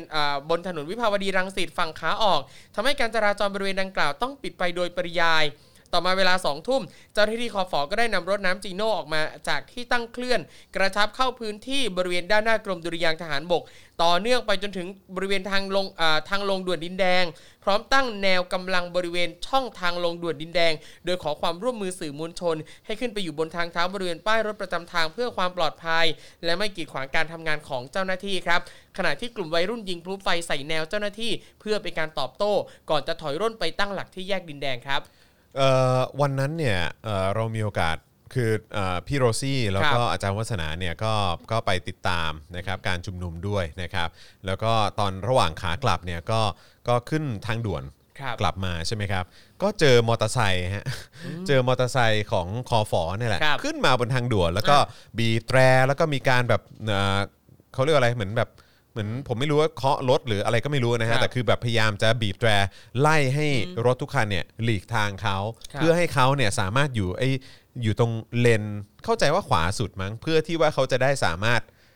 ปฏิบัติหน้าที่ของเขาได้ครับซึ่งผมไม่แน่ใจว่าไอ้การปฏิบัติหน้าที่ของเขาเนี่ยคือหมายความว่าการยิงกระสุนยางลงไปข้างล่างหรือเปล่าอืมซึ่งแบบครับเฮ้ยมันมาถึงจุดนี้แล้วว่ะอื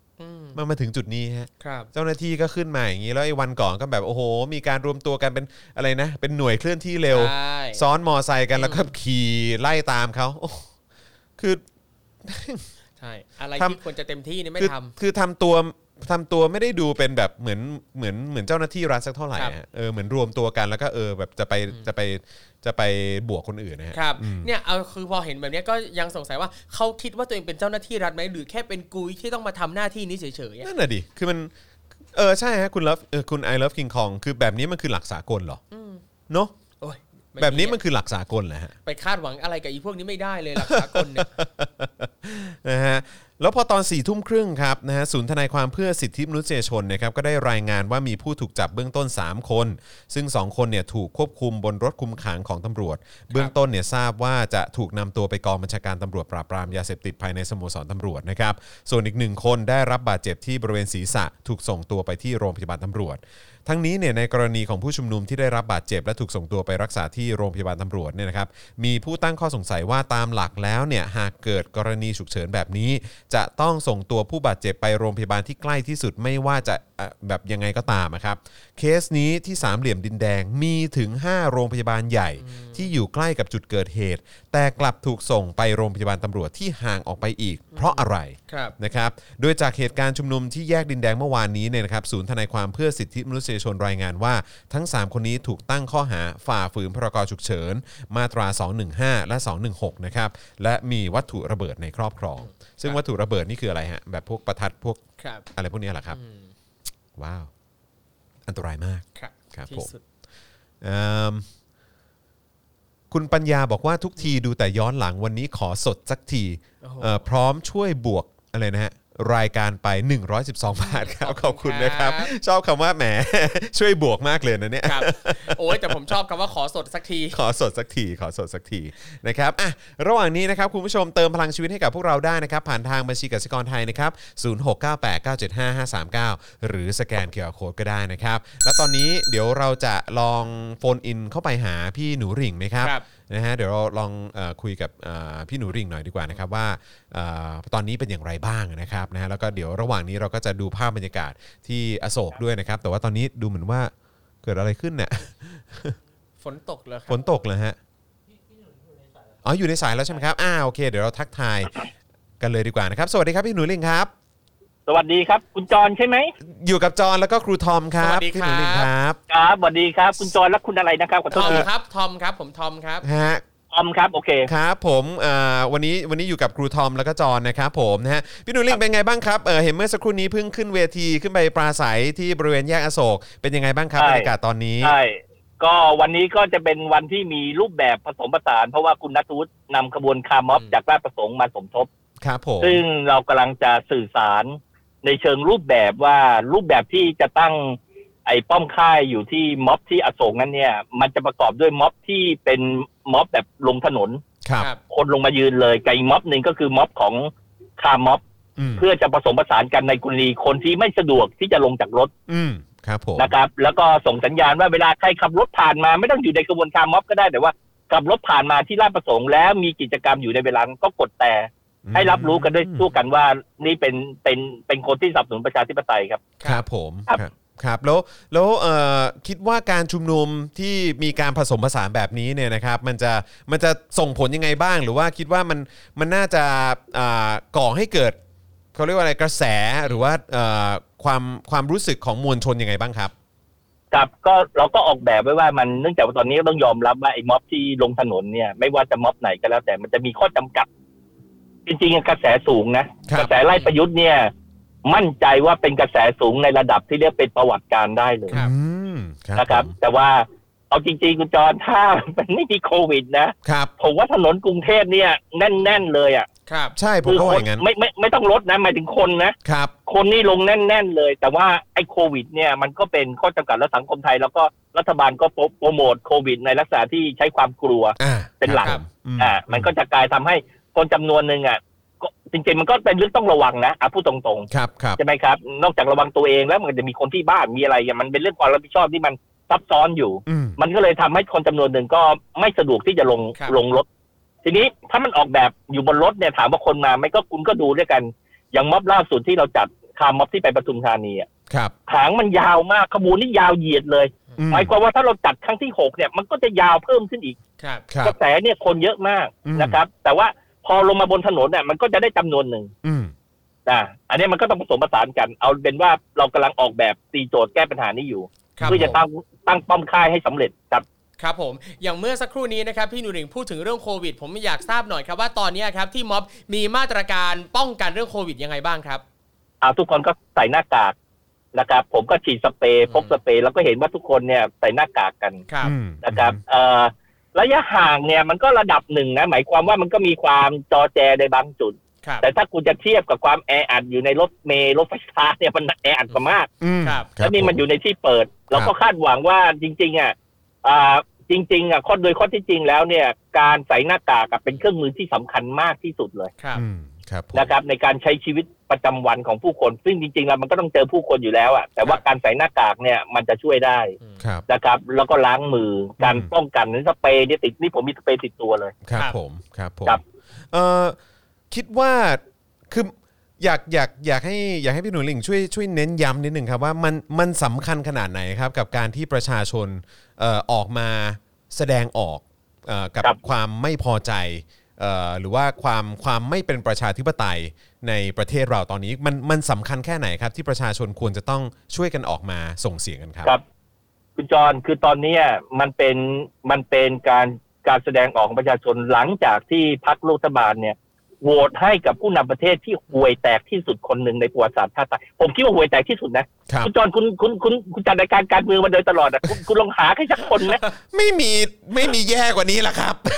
คือรัฐมนตรีก็ได้นะไม่ต้องนายกนะเอามันห่วยแตกระดับระดับนี้อะไม่มีนะเอาใกล้เคียงยังไม่มีนะอย่าโกจริงงครับจรจริงครับดังนั้นเนี่ยไอไอไอสสฝ่ายฝ่ายรัฐบาลที่มันไปโหวตให้ประยุทธ์อยู่ต่อได้เนี่ยอืมมันมันมันไม่ใช่แค่หน้าด้านนะครับ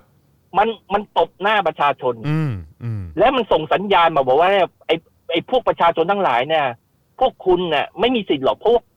เสียงอะอยู่ที่เขาแล้วเขาโหวตจบแล้วเรื่องเนี้ยกลับบ้านไปเลิกเลิกเลิกเลิกอืมกลับบ้านไปอืมไอ้ม็อบอือะมพวกมึงแพ้แล้วอืมันประมาณนี้อืมันคปบระมาณนี้เลยครับ ทีนี้เนี่ย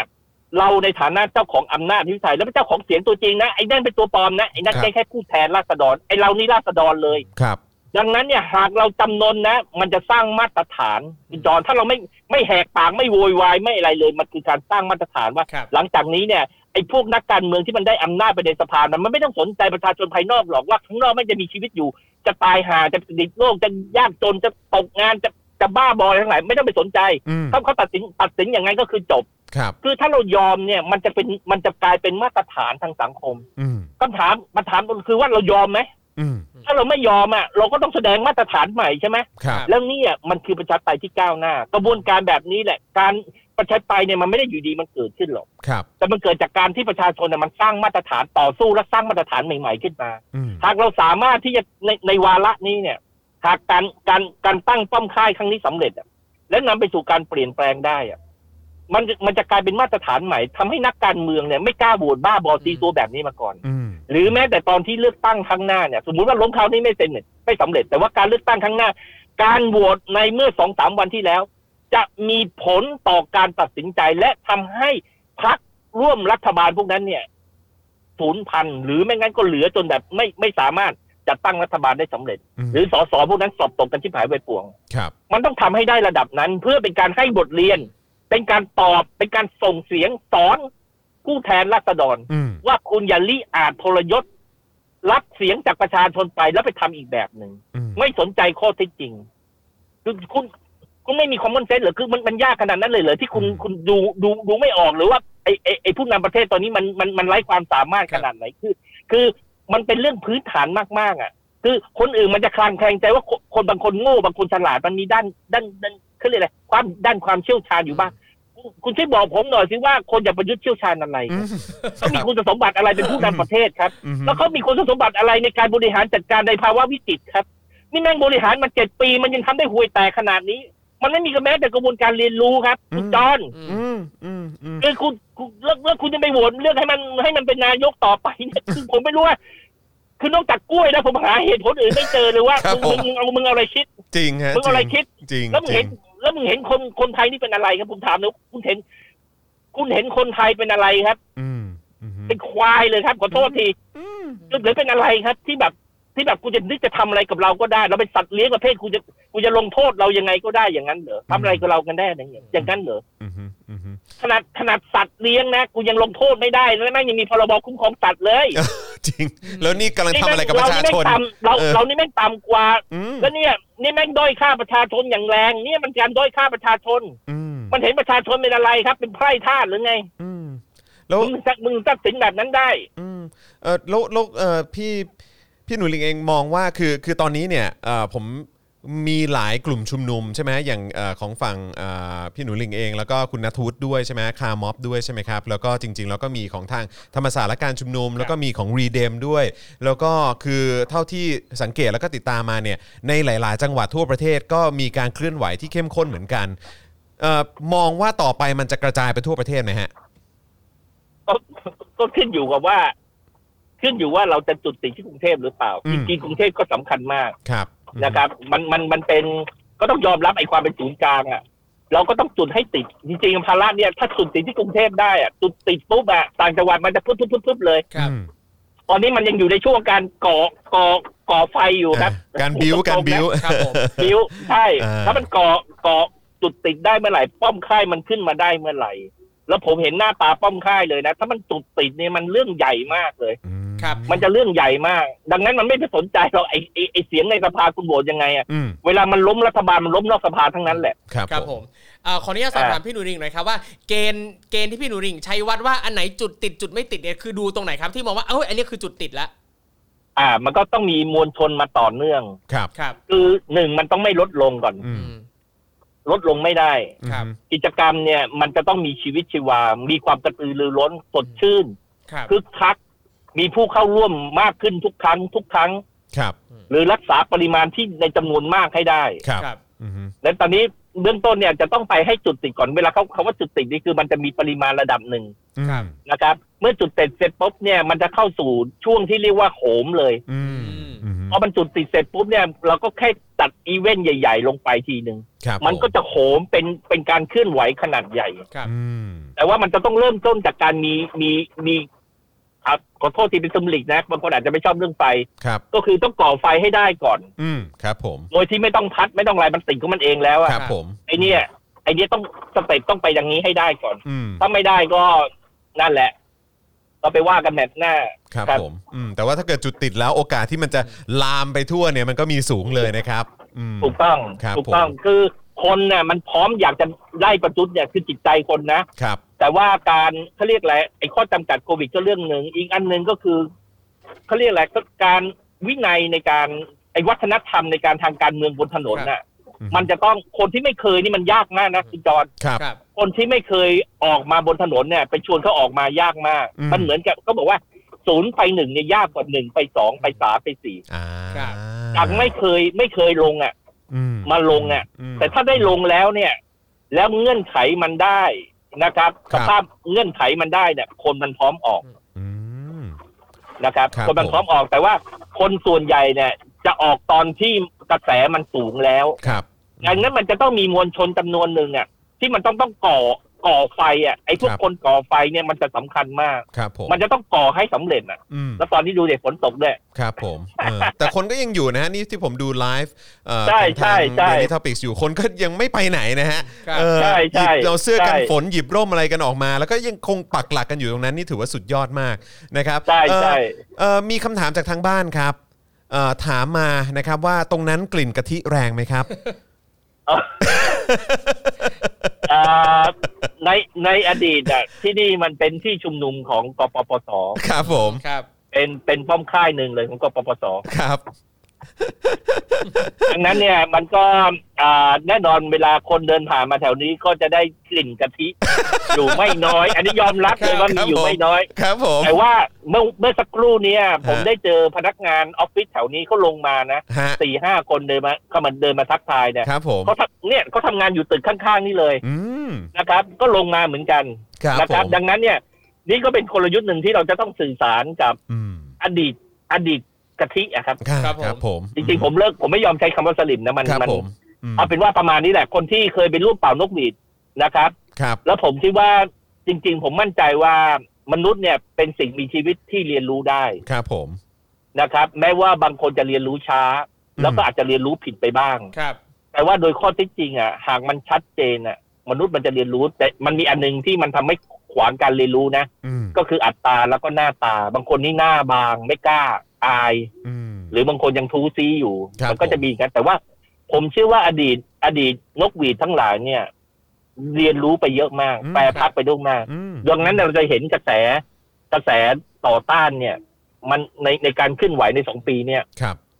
มันกระแสต่อต้านนี่น้อยมาก อืมครับผม เพราะฉะนั้นก็คือจริง ๆ แล้วเอ่อเราควรจะอ้าแขนรับ ครับผม เปิดมือต้อนรับเออเขาเรียกอ้าอ้าแขนต้อนรับใช่คนที่พร้อมอกคนที่เรียนรู้แล้วครับใช่ไหมผมครับนะฮะแล้วเอ่อครับพอดีมีเอ่อทางโปรดิวเซอร์เราถามมานะฮะคุณโรซี่นะครับถามว่าแล้วทำไมถึงใช้คำว่าป้อมค่ายครับ คือเราจะปักหลักเหรอครับ หรือว่ายังไงฮะ ใช่ก็เหมือนเวลาเราเวลาเราจะต่อสู้อะ สมมติว่าในในในเอ่อสงครามโบราณใช่ไหมครับ ที่เราเห็นนะมันก็จะต้องตั้งป้อมค่ายสู้อืมกันตั้งหลักอืมคบว่าเอาผมจริงแล้วว่าจะต้องตั้งป้อมค่ายครับนะครับ แล้วก็นั่นแหละระดมคน ทีนี้เนี่ย ในทางการเมืองเนี่ยส่วนใหญ่เราจะเป็นการจัดกิจกรรมครับ จัดกิจกรรมเสร็จแล้วก็กลับ จัดกิจกรรมแล้วก็กลับกันครับครับนะครับเอ่อมันเป็นการส่งสัญญาณสื่อสารกัน แต่ว่าป้อมค่ายมันมันมีมันมีความคาดหวังเลยอือฮึว่าจะล้มให้ได้ครับจะสู้ผมจนชนะอืมดังนั้นเนี่ย การตั้งป้อมค่ายในเมืองจึงสำคัญครับครับอือฮึแต่แน่นอนนะ เราก็มากันแบบมาจากน้อยอะครับเราก็มาแบบมาจากคนน้อยอือฮึๆและค่อยๆสื่อสารกัน แต่มันก็ไม่ง่ายนะครับ การตั้งป้อมค่ายโดยปกติแล้วเนี่ย มันจะต้องมีมีเขาเรียกอะไรมีมีรูปแบบครับมีการสะสมทรัพยากรมาจำนวนหนึ่งอือฮึนะครับ ในการจัดการมันมีมันมีค่าใช้จ่ายอยู่พอสมควรนะครับอย่างเช่นการเดินทางจากต่างจังหวัดอะไรสมัยก่อนนะเราจะเห็นนะอ่าแน่นอนคค่ารับรถค่าลาค่าอาหารค่าที่พักทีมครับงานต่างๆนี่โอ้โหเรียกว่า มหาศาลอืมในเนี้ยป้อมค่ายที่เนี่ย มันไม่มีการไปจากเกณฑ์คนจากนอกพื้นที่แล้วอืมอืมมันเป็นเรื่องแบบการต่อสู้ของคนในเมืองหรือคนแต่ละพื้นที่ที่จะตั้งป้อมค่ายของตัวเองขึ้นมาครับครับนะครับ เนี่ยนี่มันเป็นข้อจำกัดแล้วเราตั้งป้อมค่ายในโควิด แล้วก็ฝนฤดูฝนด้วย อันนี้โคตรท้าทายแล้วอืมคุณจอน เป็นการก็เหมือนเป็นการวัดใจเหมือนกันเนาะในในในระดับหนึ่งวัดใจมวคลรับชนกันด้วยว่าเออแบบว่าจะจะเราจะสู้กันขนาดไหนครับเนาะเออนะครับ แล้วเออคือจริง ๆ แล้วเหมือนว่าจะมีข่าวว่าเร็วๆนี้ อาจจะมีการยุบสบคไปจนถึงการยกเลิกพรกฉุกเฉิน คิดว่ามันจะมันจะกลายเป็นผลดีกับเอ่อผู้ชุมนุมที่ต้องการเอาประยุทธ์ออกไหมฮะยกยกมาเลยครับ ยกยกไม่ยก ก็ไม่สนใจแล้ว ยกไม่ผมนี่เออคุณจอห์นคือคือจะยกไม่ยกยังไงเราก็ไปใช่ไหมฮะเออผมเนี่ยพรกผมโดนโดนไปรับมาแล้วนะสี่ครับ สี่หมายอืมสี่ครับหมายครับ แล้วหมายที่ห้าเนี่ยนะนัดกันแล้ว วันที่ครับสิบเนี่ย บางเขนเนี่ยนัดผมหมายที่ห้าอืมแล้วสอนอทองหล่อนี่นะผู้กำกับเนี่ย ครับ คุยกับผมเลยว่าคุณสมบัติ เนี่ยยังไงผมต้องออกให้คุณวันละใบนะอืมวันละใบนะวันละหนึ่งใบอืม วันละหนึ่งหมายอืมหมายความว่าถ้าผมอยู่สิบวันน่ะ ผมก็จะได้โดนสิสิบบหมายครับครับผมก็บอกพุ่มกับเอ่อเพื่อให้มันเป็นด้วยความเรียบร้อยเอ่อเรียกว่าอะไรทุกทุกฝ่ายสะดวกนะครัก็บมัดรวมกันมาเลย หมายความว่าเวลานัดผมอะก็นัดกันมาเป็นเป็นหลาย ๆ หมายรวมๆกันเวลาไปทำก็ทำทีเดียวอ่าตำรวจก็ไม่เสียเวลาครับผมผมก็ไม่เสียเวลาครับส่วนจะกี่หมายเนี่ย ผมยอมรับยอมรับได้ทั้งหมดอืมผมพร้อมแล้วชั่วโมงนี้ผมว่างคุณจรครับ ผมคดีเก่าๆอะผมจบหมดแล้วครัผบมชนะหมดแล้วครับก็ต้องผมมีคดีใหม่ ๆ มาครับครับ ให้ผมไปเยี่ยมไปไปเยี่ยมเยี่ยมสอนอบ้างเยี่ยมศาลบ้างอืมครับไม่งั้นผมเหงาครับ ครับครับชัดแล้วเจนี่นคุณจรครับนี่นี่พูดตรงๆนะ นี่หมายนี่มีคดีหนึ่งผมขึ้นศาลแล้วนะครับหมายความว่าเขาส่งศาลนะอืมครับผผมมไปสอนอผมไปคนเดียวครับผมไอไปอายการผมไปคนเดียว ผมไปศาลผมไปคนเดียวอื้อหือผมแล้วผมคุยกับทนายนะบอกว่าผมจะไม่ตั้งทนาย ผมขอบคุณศูนย์ทนายสิทธิ์ที่ช่วยเหลือช่วยเหลือผมมาโดยตลอดครับ แต่ว่าผมเห็นว่าทนายสิทธิ์เนี่ยงานเขาเยอะมากเมื่อครับเดือนที่แล้วคดีเขาร้อยสี่สิบกว่าคดีครับครับผมอื้อหือโหดมากโหจริงดัฮะงดังดังดังนั้นเนี่ยผมผมไม่กล้าคดีผมกิ๊กก๊อกมากครับคขรัอบโทษทีครับพรกฉุกเฉินเนี่ยมันเนี่ยมีมีคนหนึ่งไปยอมรับสารภาพจ่ายไปสามพันค่าปรับอืมแต่ว่าแต่ว่าผมผมไม่สามารถรับสารภาพได้นะคาครับม็อบผมมันคาม็อบผมมันผิดยังไง ผมยังงงอยู่ครับครับคือจริงผมอืม คุณจอนผมขับรถอยู่บนถนนนะอืมครับ ผมไม่ได้ขับรถอยู่บนฟุตบาทหรือบนหลังคาอืมบ้านใคร ใช่ไม่ได้ทำผิดจราจร อือหือใช่ แล้วมันแล้วมันจะติดโควิดได้ยังไง ผมอยู่บนถนน ผมอยู่ในรถตัวเองอะ อืม เออผมผมผม อันนี้ผมไม่เข้าใจผมผมอยากจะไป ผมอยากจะไปอธิบายความเรื่องนี้ในศาลครับ แล้วผผมมก็อยากจะถามถามตำรวจด้วยอืมการที่คุณเป็นทนายตัวเองนี่นะคุณสามารถถามตำรวจได้ด้วยนะครับอืมเออพยานพยานฝ่ายโจทย์เนี่ยคุณอืมซักถามได้เลยว่าไอ้เอออย่างเงี้ยติดโควิดได้ยังไงและไอ้คนที่มันขับรถอยู่บนถนนคุมวิทเนี่ยตอนนี้ผมมองไปมองมาเนี่ยวิ่งไปวิ่งมา มันไม่ติดโควิดเลยไอ้ที่ขับรถวิ่งไปวิ่งมาเนี่ยครับนั่นน่ะดิทำไมคุณไม่ไปจับมันเนี่ยขับไปในหมดเลยไฟดงไฟแดงเนี่ยผมเห็นอยู่ตอนเนี้ยเอคุณจออนเออใช่แม่งฮะต้องต้องผิดพรกรแน่นอนมันทำตัวเหมือนผมเลยเอฮะอใช่ไหมจริงครับคือคือผมคือตักกะผมแม่งไม่ได้เลยคือตรงๆนะพวกคือผมผมงงไปหมดคือผมออกแบบมาเพื่อป้องกันโควิด ครับแม่งยังมาจับผมเองผมก็แบบเออมาเลยสิสิทธิ์หมายมามามามามาจะบ้าตายตอนนี้มันเละเทะกันไปใหญ่แล้วนะครับ กระบวนการยุติธรรมไทยเนี่ยนะครับคือมันเป็นไม่มันเป็นอืมอย่างนี้ในทางการเมืองเขาเรียกเป็นคดี เกี่ยวขาเขาเรียกครับคดีเกี่ยวขาอืมคือเขาเขาเขาจะเกี่ยวขาเหมือนเหมือนหนังจีนวัดเกาหลีเห็นไหมครับครับเวลาเขาฝึกมวยมวยจีนอะเขาจะเอาเอาเอาเอาทุ่นเหล็กอะเกาะขาไว้โซ่ครับแล้วก็เดินช้าๆใช่ไหมอ่าอ่าอ่าแล้วฝึกกำลังาฮะอะไรอย่างเงี้ยแล้วคุณก็เดินไม่ไหวแล้วคุณก็ นักเคลื่อนไหวอะมันเคลื่อนไหวเยอะอืมมันก็เอาคดีเกี่ยวไว้เพื่อให้เคลื่อนไหวช้าลง คือทำให้เราลำบากทำให้เราเสียเวลาทำให้เราวุ่นวายทำให้เราเราได้ใช่ได้ครับแบบได้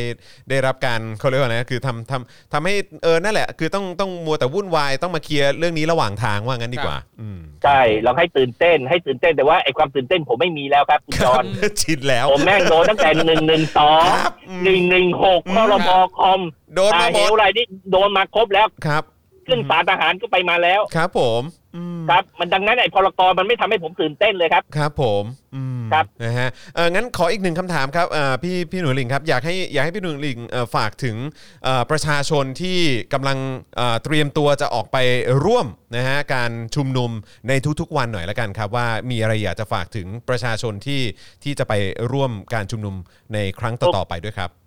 โอเค คือโดยข้อที่จริงแล้วประชาชนเนี่ยเป็นคนที่มีจำนวนมากนะครับครับ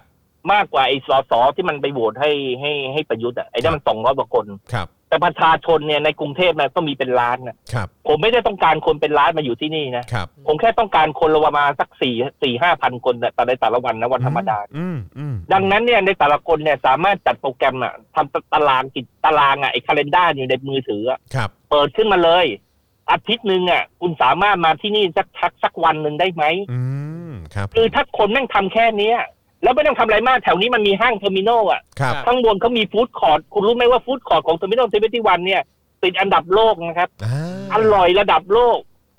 นะครับ แล้วก็ถูกดีครับมากเลยครับคือคุณควรจะมากินอาหารที่นี่ครับ ผมเป็นอืมลูกค้าประจำอยู่ที่นี่อืมแล้วระหว่างนี้พอกินเสร็จนัดเพื่อนมากินกาแฟมาช้อปปิ้ง แล้วก็เดินมาที่ม็อบครับ มันอยู่ติดกันนะคุณจะโงกหน้าก็เจอแล้วครับอือฮึหรือไม่งั้นคุณทำงานเนี่ยคุณต้องผ่านไอ้ BTS หรือ MRT อะอืมคุณจะเพิ่งกลับบ้าน คุณครับมาทานถึงผ่านถึงสถานีอโศกอะคุณโดดลงมาก่อนมาอยู่สักชั่วโมงหนึ่งแล้วค่อยกลับ อืมครับคือมันทำคือผมเนี่ยออกแบบกิจกรรมให้ง่าย ๆ เลยครับสะดวกสบายง่ายๆอืมใช่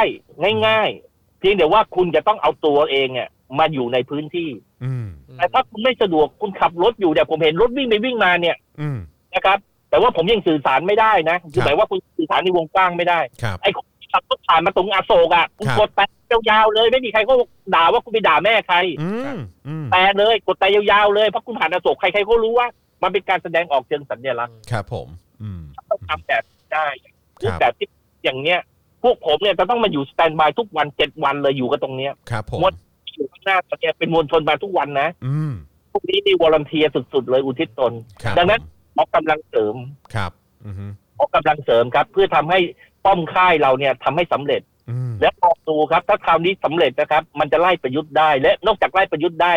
วันหลังเนี่ยพวกนักการเมืองมันจะไม่กล้าตบหน้าประชาชนในสภาอืมครับอันเนี้ยราคาเนี่ยมันคุ้มไหมถ้าคุ้มเนี่ยคุ้มคุ้มแค่เอาสัปดาห์ละวันสองวันเนี่ยครับชั่วโมงสองชั่วโมงอะอือฮึมา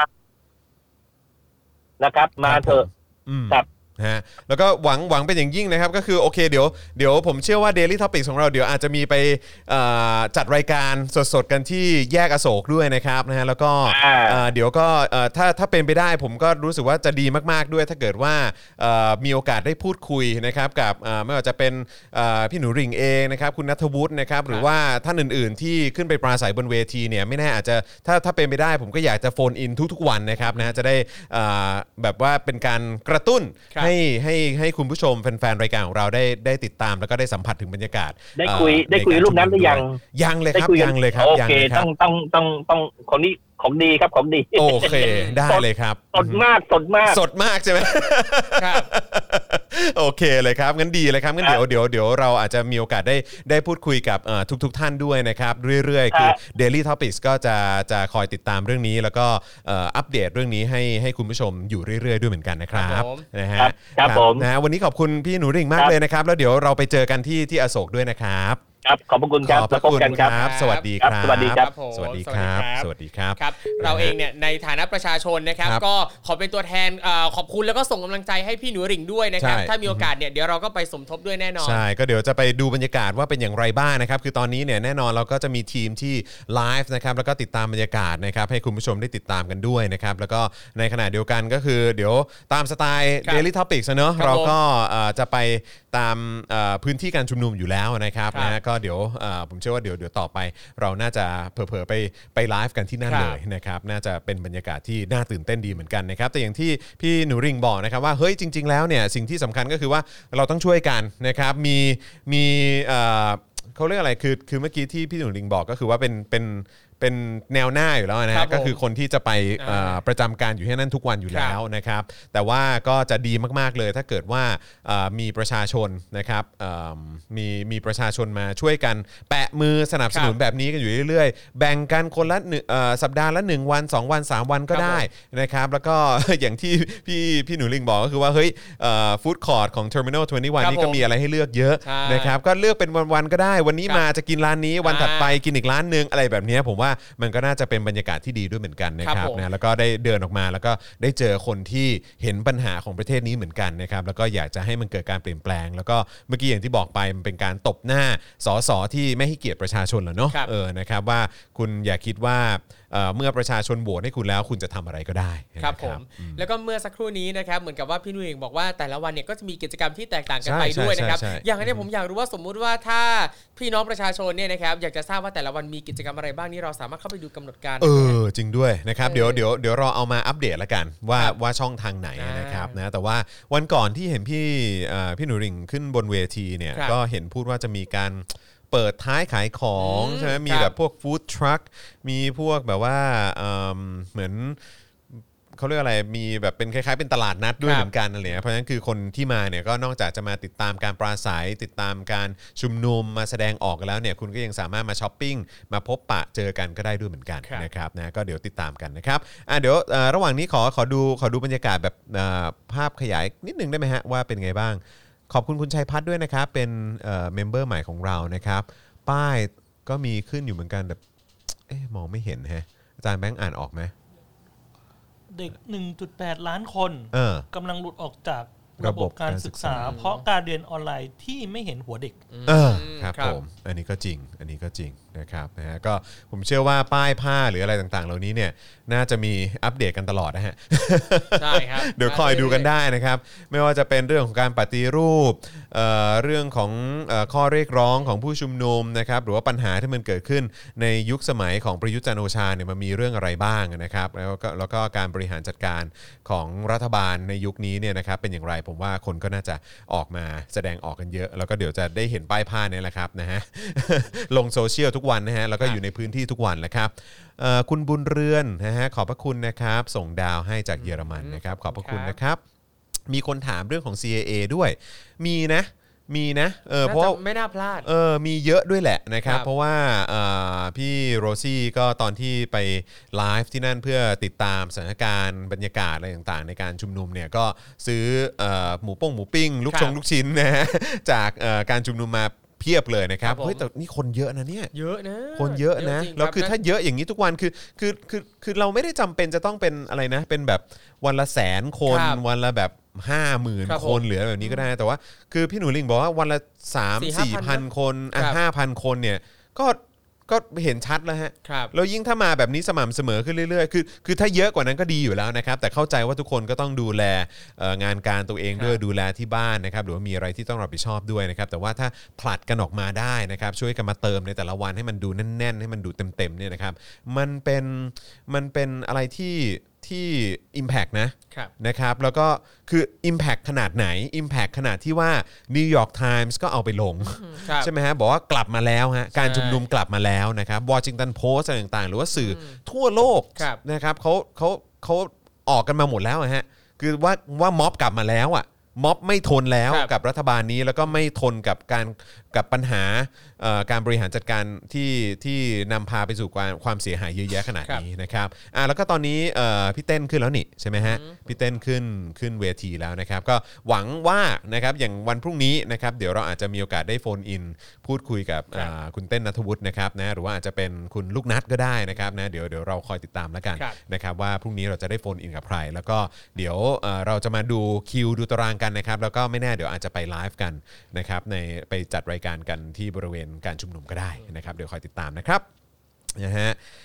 โอเค นี่เราจะไปตรงไหนต่อดีคุณทอมเมื่อกี้คุยกับเยอะ เออพี่พี่หนูหลิงซะแบบว่าอื้อหือ ฟังพี่หนูหลิงพูดเพลินมากนะครับ ครับตรงใจผม ทุกอย่างเลยที่พี่หนูหลิงพูด คือเมื่อกี้เอ่อผมก็หยอดไปประเด็นหนึ่งเกี่ยวกับตรงที่ว่านายกเนี่ยเอ่อ ประยุทธ์เนี่ยจะประชุมสบคชุดใหญ่อ่า10 กันยาครันี้บแล้วก็ผมมีแววว่าอาจจะยุบสบคนะครับหรือว่าอาจจะยกเลิกพรกฉุกเฉินด้วยนะครับก็แต่ว่าเมื่อกี้พอฟังพี่หนูหลิงปุ๊บเนี่ยก็คือ ก็คือ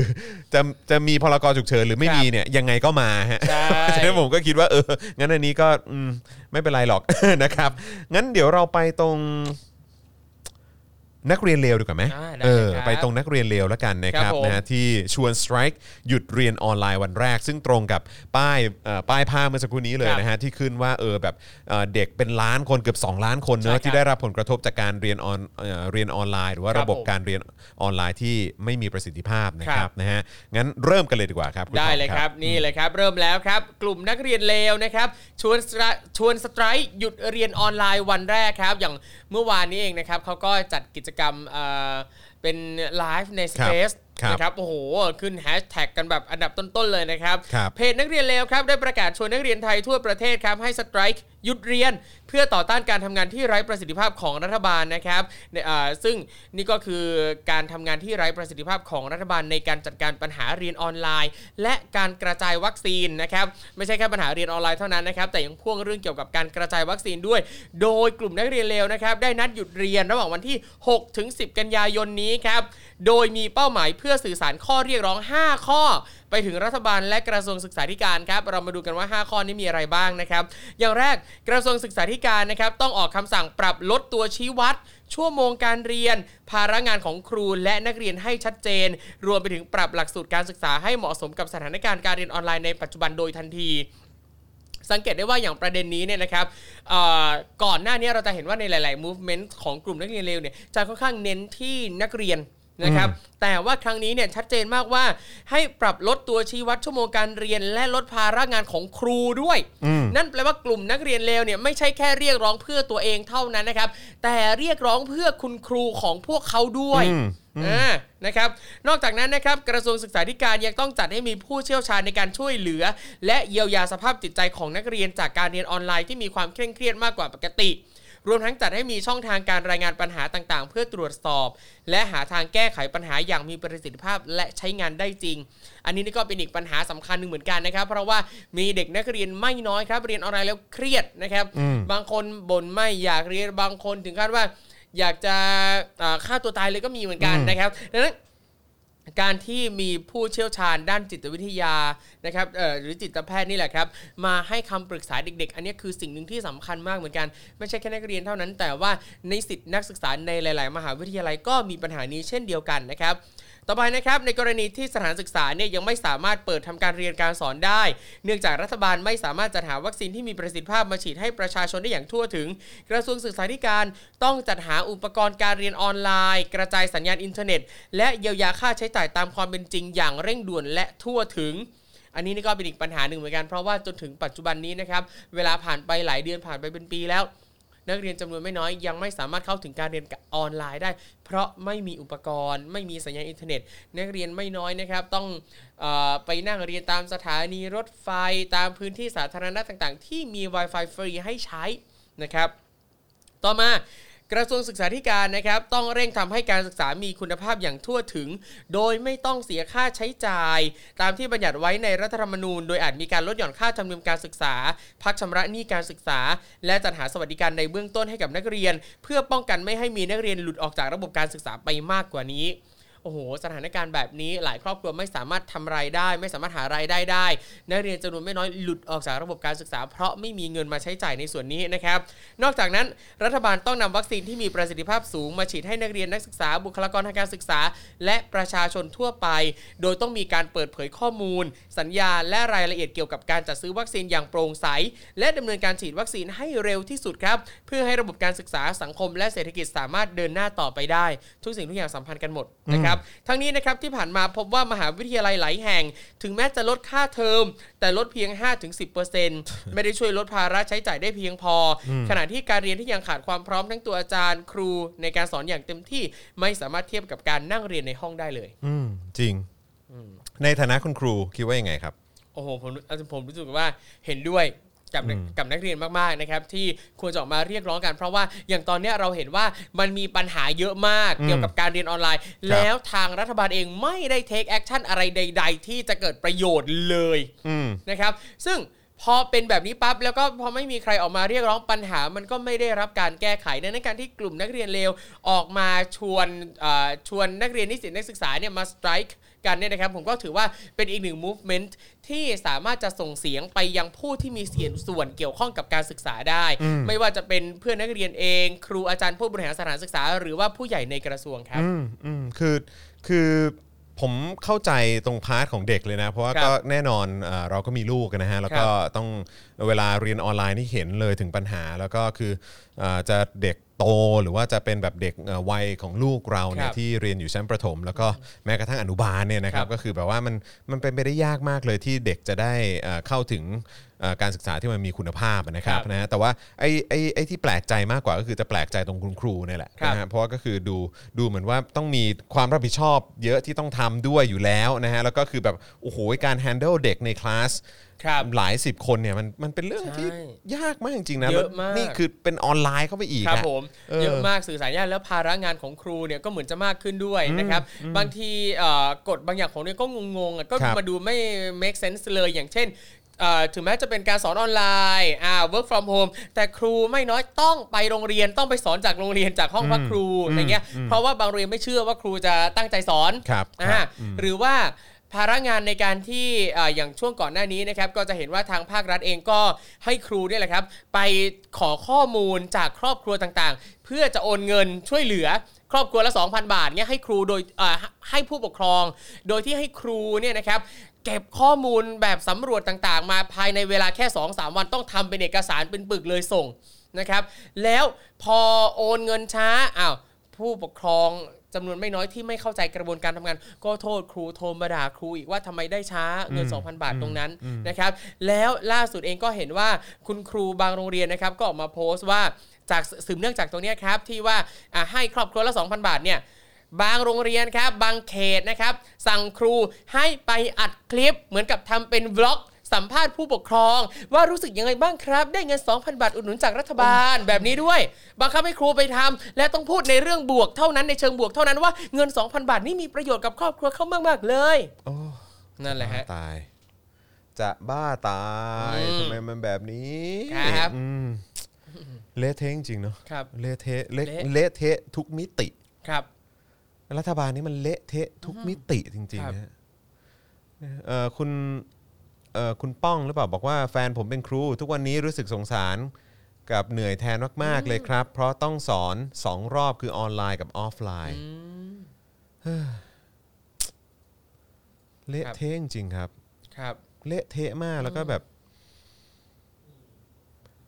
เอ่อเพิ่งทำไปค่ะ สัมภาษณ์ผู้ปกครองโอ้ อืมคุณเดอพีน่าจีเนี่ยเหมือนกับว่าเนี่ยภาระงานครูก็เยอะอยู่แล้วอะแล้วพอมาช่วงนี้ยิ่งเยอะกว่าเดิมอีก คืออันเนี้ยผมผมเล่าให้ครูทอมครัฟับ งฟังครูทอมกับเอ่ออาจารย์แบงก์ก่อนเข้ารายการไปเนาะเออผมบอกว่าเออวันนี้เป็นวันแรกหลังจากเวลาผ่านมานานมากแล้ว ครับ เพราะว่าคือผมก็ยอมรับว่าผมผมไม่ใช่คนที่แบบนับถือศาสนาอะไรนะคครัรับบผม แต่คือแบบ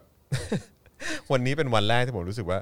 เออนอกจากกูแล้วเนี่ย ก็ยังมีประชาชนอีกเยอะแยะมากมายเนี่ยที่แบบชาติที่เราแม่งไปทำกรรมอะไรไว้ว่าต้องเกิดมาอยู่ในประเทศเนี่ย จริงครับๆวันนี้เป็นวันแรกของผมจริงๆนะที่ผมรู้สึกอย่างนั้นนะคือแบบคือเพราะว่าผมนึกคือตอนนี้ผมกำลังปวดหัวกับเรื่องการการศึกษาของลูกครับใช่ไหมฮะคือผมก็พยายามจะเซตให้เป็นโฮมสกูลแล้วก็ตอนนี้ก็มีแบบรายละเอียดอะไรต่างๆ ที่เข้ามาทำให้ปวดหัวอยู่บ้างอะไรเงี้ยครับแต่ว่า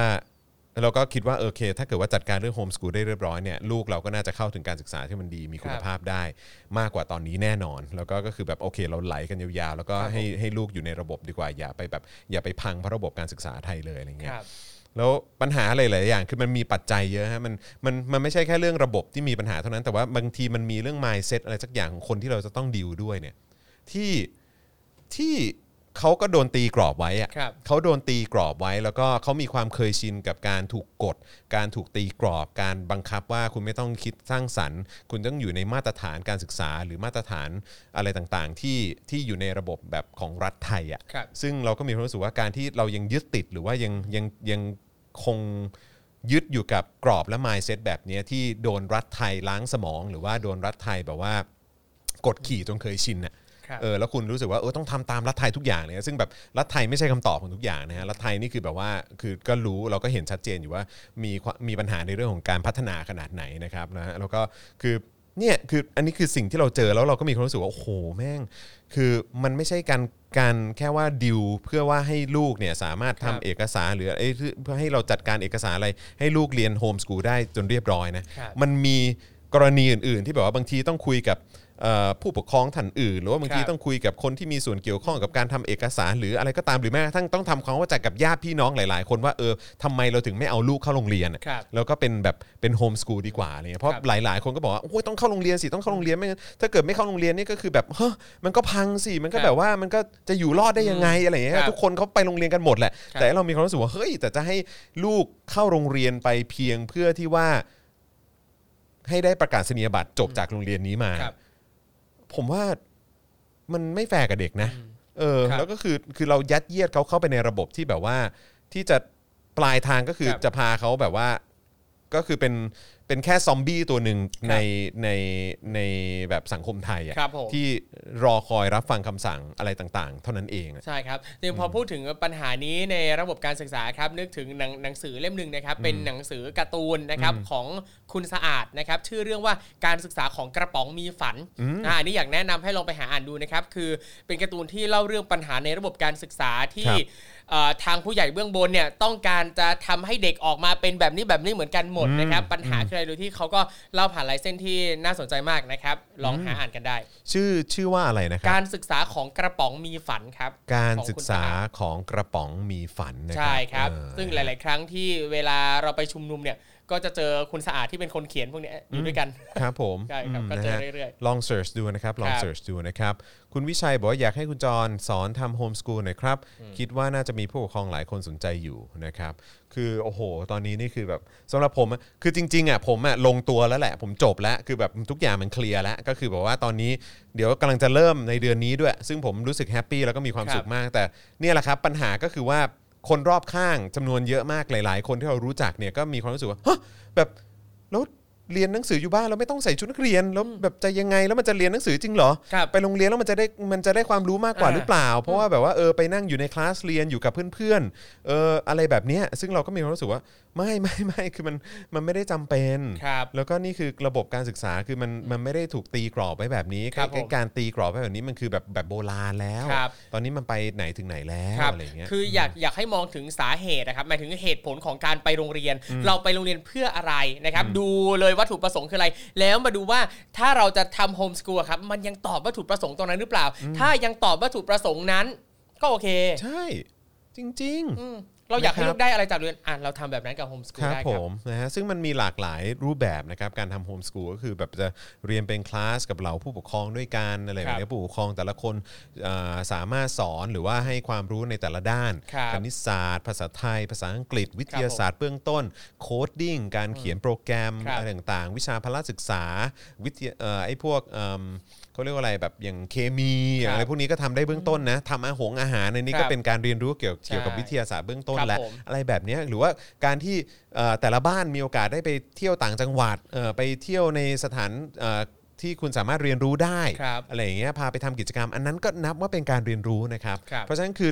เนี่ยรูปแบบของการศึกษาจริง ๆ มันกว้างมากกว่าที่เราคิดครับ นะครับมันไม่ได้ถูกตีกรอบอยู่แค่ว่าคุณต้องไปโรงเรียนเคารพธงชาติตอนนี้ ไปเดินเรียนตามคาบนั้นคาบนี้คาบนั้นคาบนี้พักกลางวันอย่างนี้อะถึงเวลาปุ๊บกลับบ้านกลับไปทำกันบ้าน วันรุ่งขึ้นส่งกันบ้านหรืออะไรเงี้ยหรือว่าแบบอยากจะเอ่อเรียนเก่งมากยิ่งขึ้นในระบบการศึกษาไทยก็ต้องไปติวต้องไปเข้าโรงเรียนสอนพิเศษครับอะไรแบบนี้คือมันมันมันไม่ได้มีแค่นั้นครับมันไม่ได้มีแค่นั้น เพราะฉะนั้นครับก็คือแบบเออ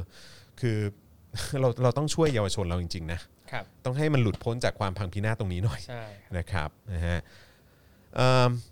คุณสอบอกว่าเป้าหมายแท้จริงคือความรู้ แต่ตอนนี้ได้แต่งานกับการบ้านนักเรียนเครียดจะตายแล้วครับเออนี่ผมก็งงนะ เพราะว่าคือคแบรับบบางที ผมก็ยังตกใจเพราะว่าอย่างลูกคนเล็กผมเนี่ยเออก็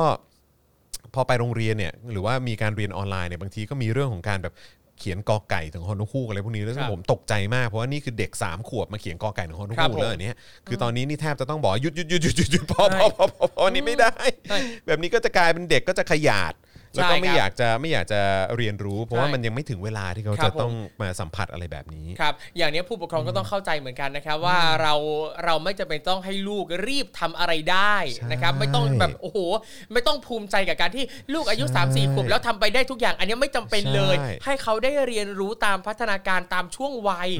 นะครับไม่ต้องไปภูมิใจว่าโอ้ยลูกสามขวบเขียนกอไก่งอนูกได้แล้วไม่ต้องไม่จำเป็นใช่ครับเลย แล้วมันจะพังนะครับ เพราะมันครับมีเคสที่ได้รับการวิจัยและโดยได้ เช็คกันมาแล้วก็คือว่าโดยส่วนใหญ่ที่โดนหนักๆแบบเนี้ยพอถึงสักแบบ8ขวบ9ขวบไม่เกิน 10 ขวบเนี่ย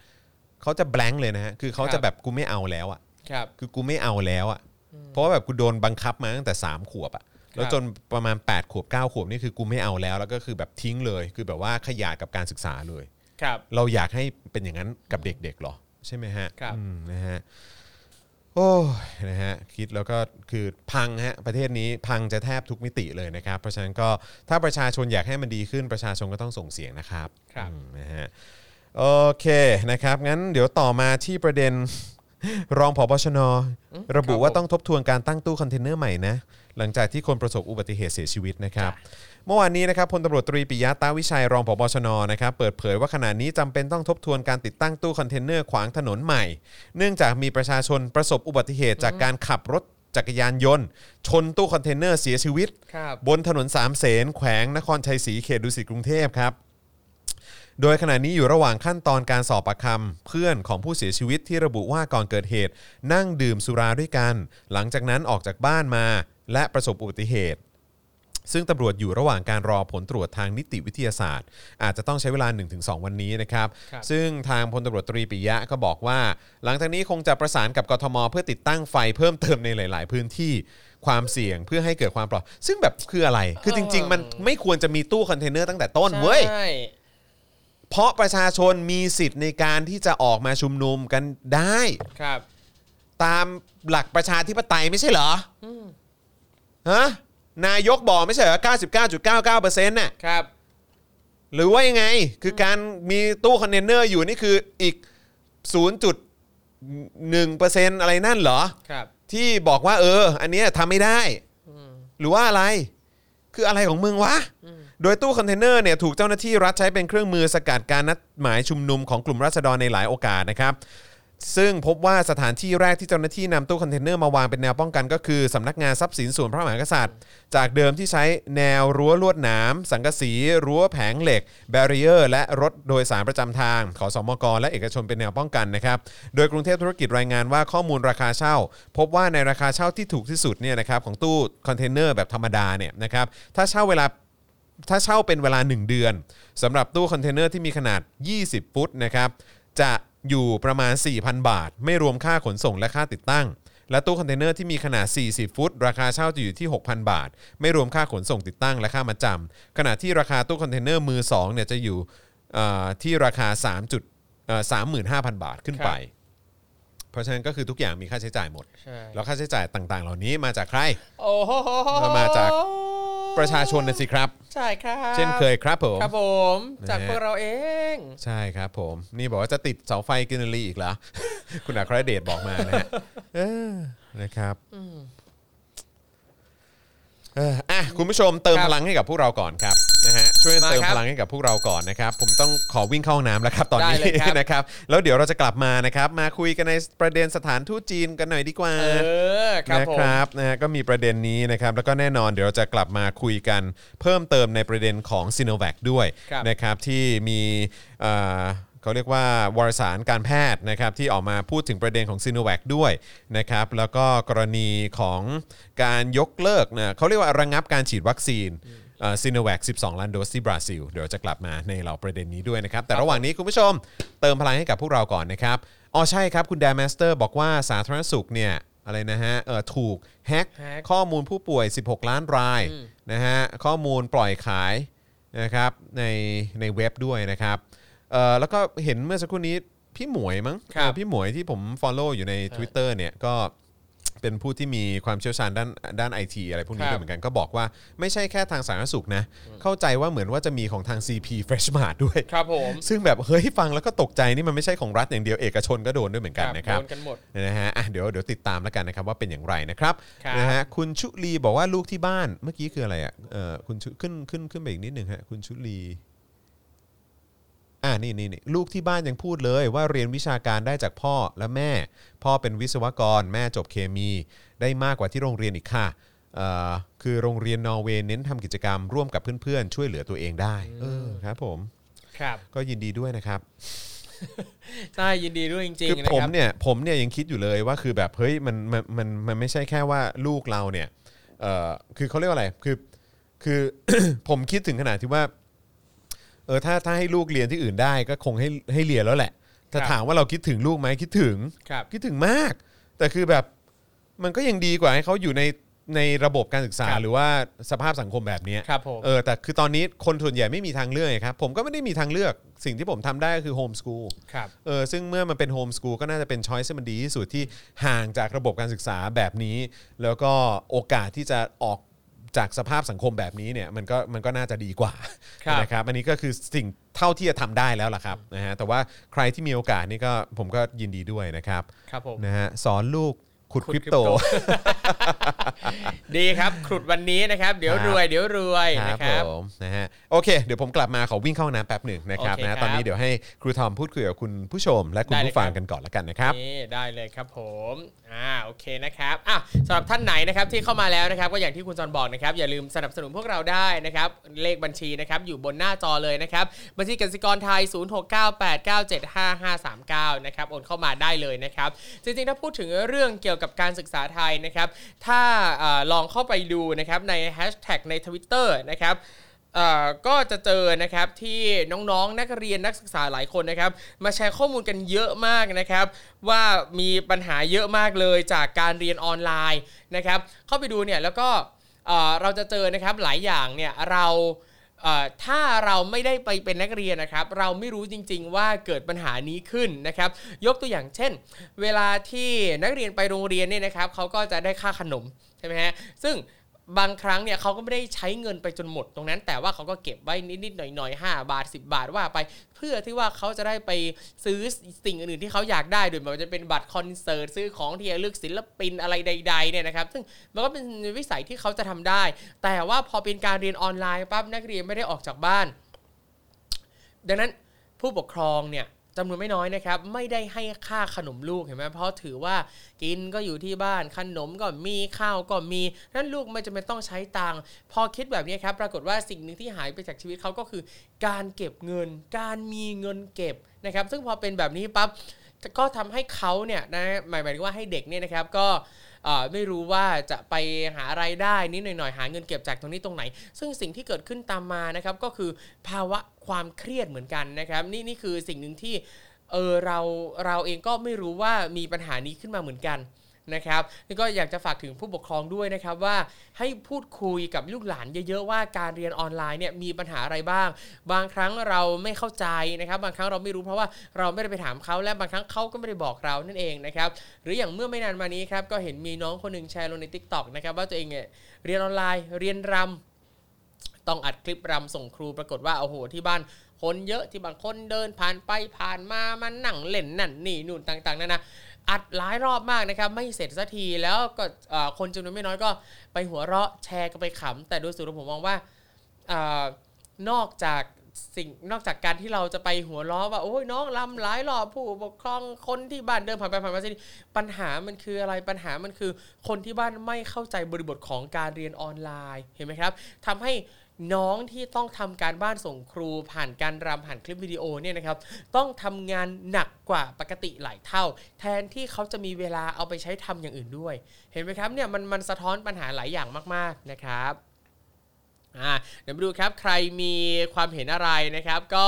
เชิญได้เลยนะครับคอมเมนต์กันมาได้นะครับคุณโซฮอตนะครับบอกว่า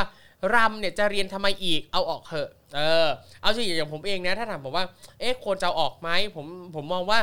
มันควรจะเป็นวิชาเลือกนะครับ วิชาเลือกคือใครอยากเรียนอะก็ได้เรียน แต่ถ้าใครไม่อยากเรียนก็ไม่จำเป็นต้องเรียนก็ได้ ทั้งรำไทยทั้งดนตรีไทยอะไรเงี้ยคือผมเองรู้สึกว่าเอ่อสิ่งเหล่านี้อะมันมันคือรากเหง้าวัฒนธรรมไทยอย่างที่หลาย ๆ คนบอกก็จริงนะครับอะแต่ว่า ผมว่าว่าสิ่งเหล่านี้มันควรจะเป็นงานอดิเรกมากกว่า ไม่จำเป็นจะต้องไปบังคับให้ทุกคนเรียนเหมือนกันหมด เพราะว่าความชอบของแต่ละคนไม่เหมือนกันนะครับ ไม่จำเป็นจะต้องบังคับเรียนกันไปจนถึงโตถึงอะไรก็ว่ากันไปนะครับนะนั้นเออก็ไม่ได้เห็นด้วยนะครับ ถ้าจะแบบเลิกไปเลยอะแต่ถ้าปรับเป็นว่าอะเป็นวิชาเลือกเออนนี่ผมก็โอเคนะครับรวมไปถึงกระบี่กระบองด้วยเช่นเดียวกันนะครับนะ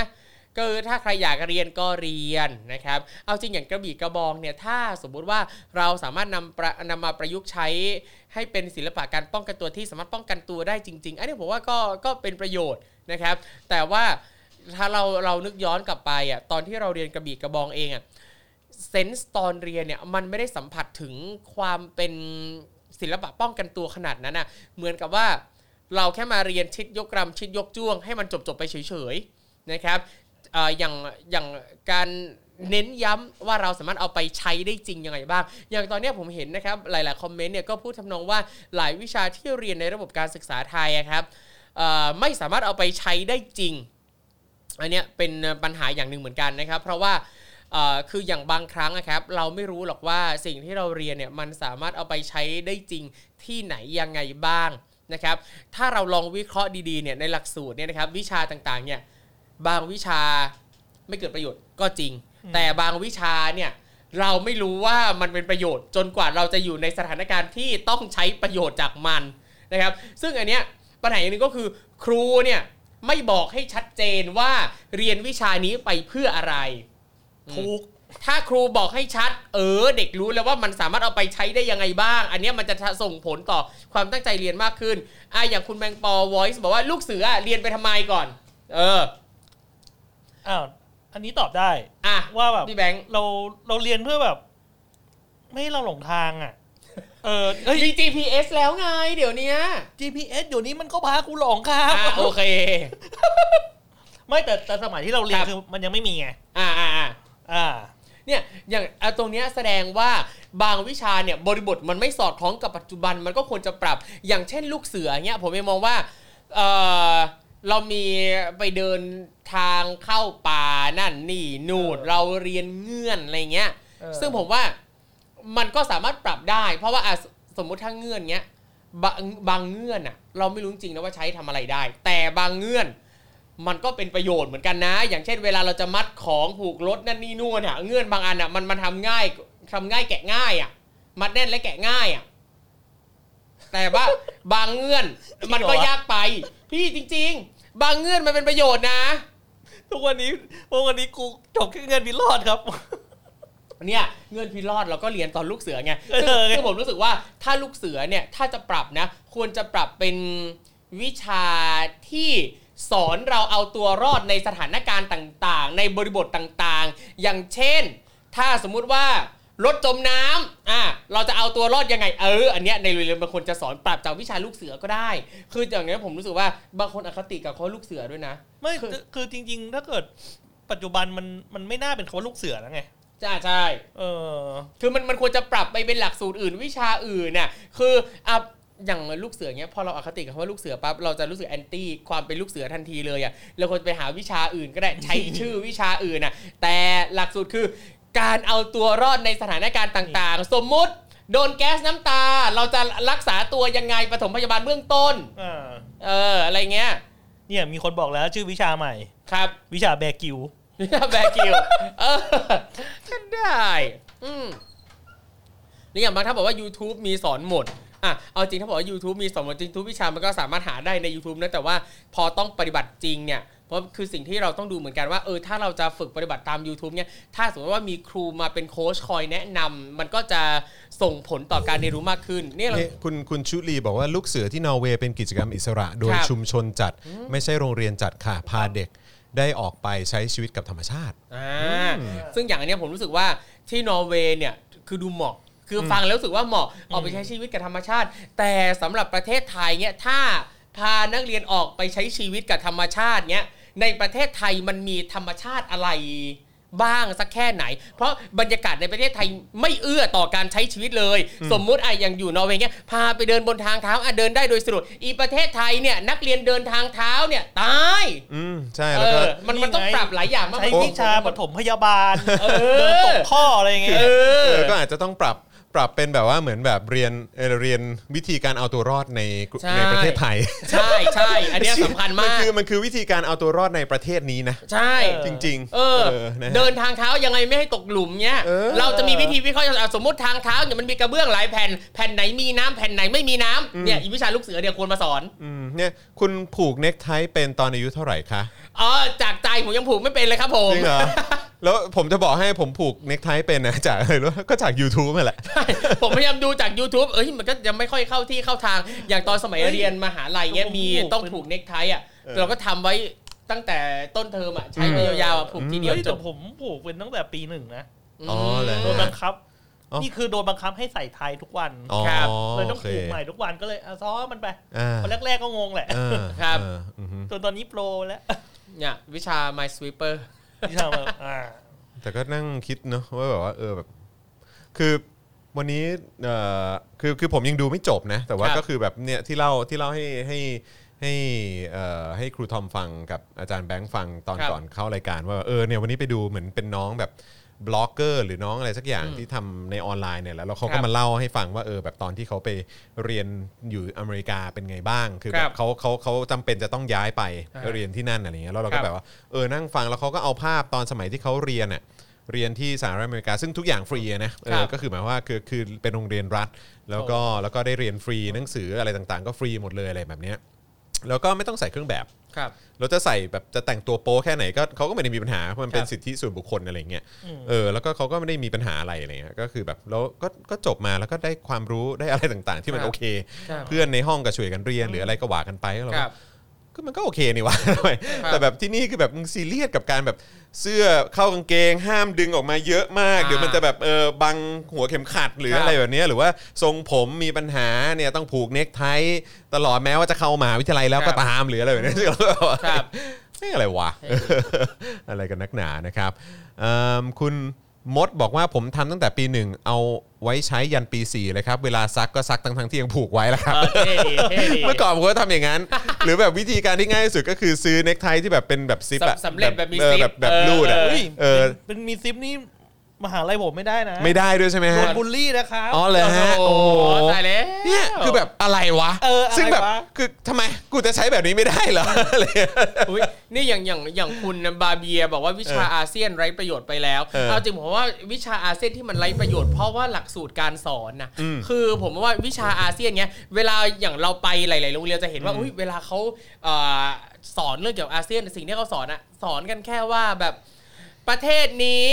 อาหารประจำชาติคืออะไรชุดประจำชาติเป็นยังไงใครเป็นนายก แทนที่จะไปสอนกระบวนการแนวคิดการสร้างชาติของเขาอะไรทำให้เขาเนี่ยเอ่อมาเป็นถึงทุกวันนี้พัฒนาการของแต่ละประเทศเป็นยังไง มีมุมมองทางเศรษฐกิจสังคมวัฒนธรรมยังไง ถ้าทำแบบเนี้ยไอ้วิชาอาเซียนเนี่ยจะเป็นประโยชน์มากอืมๆแต่อันเนี้ยอืมเฉยๆวันก่อนวันก่อนดูคลิปที่มีคนแชร์ไว้ครับที่เป็นคลิปของเอ่อ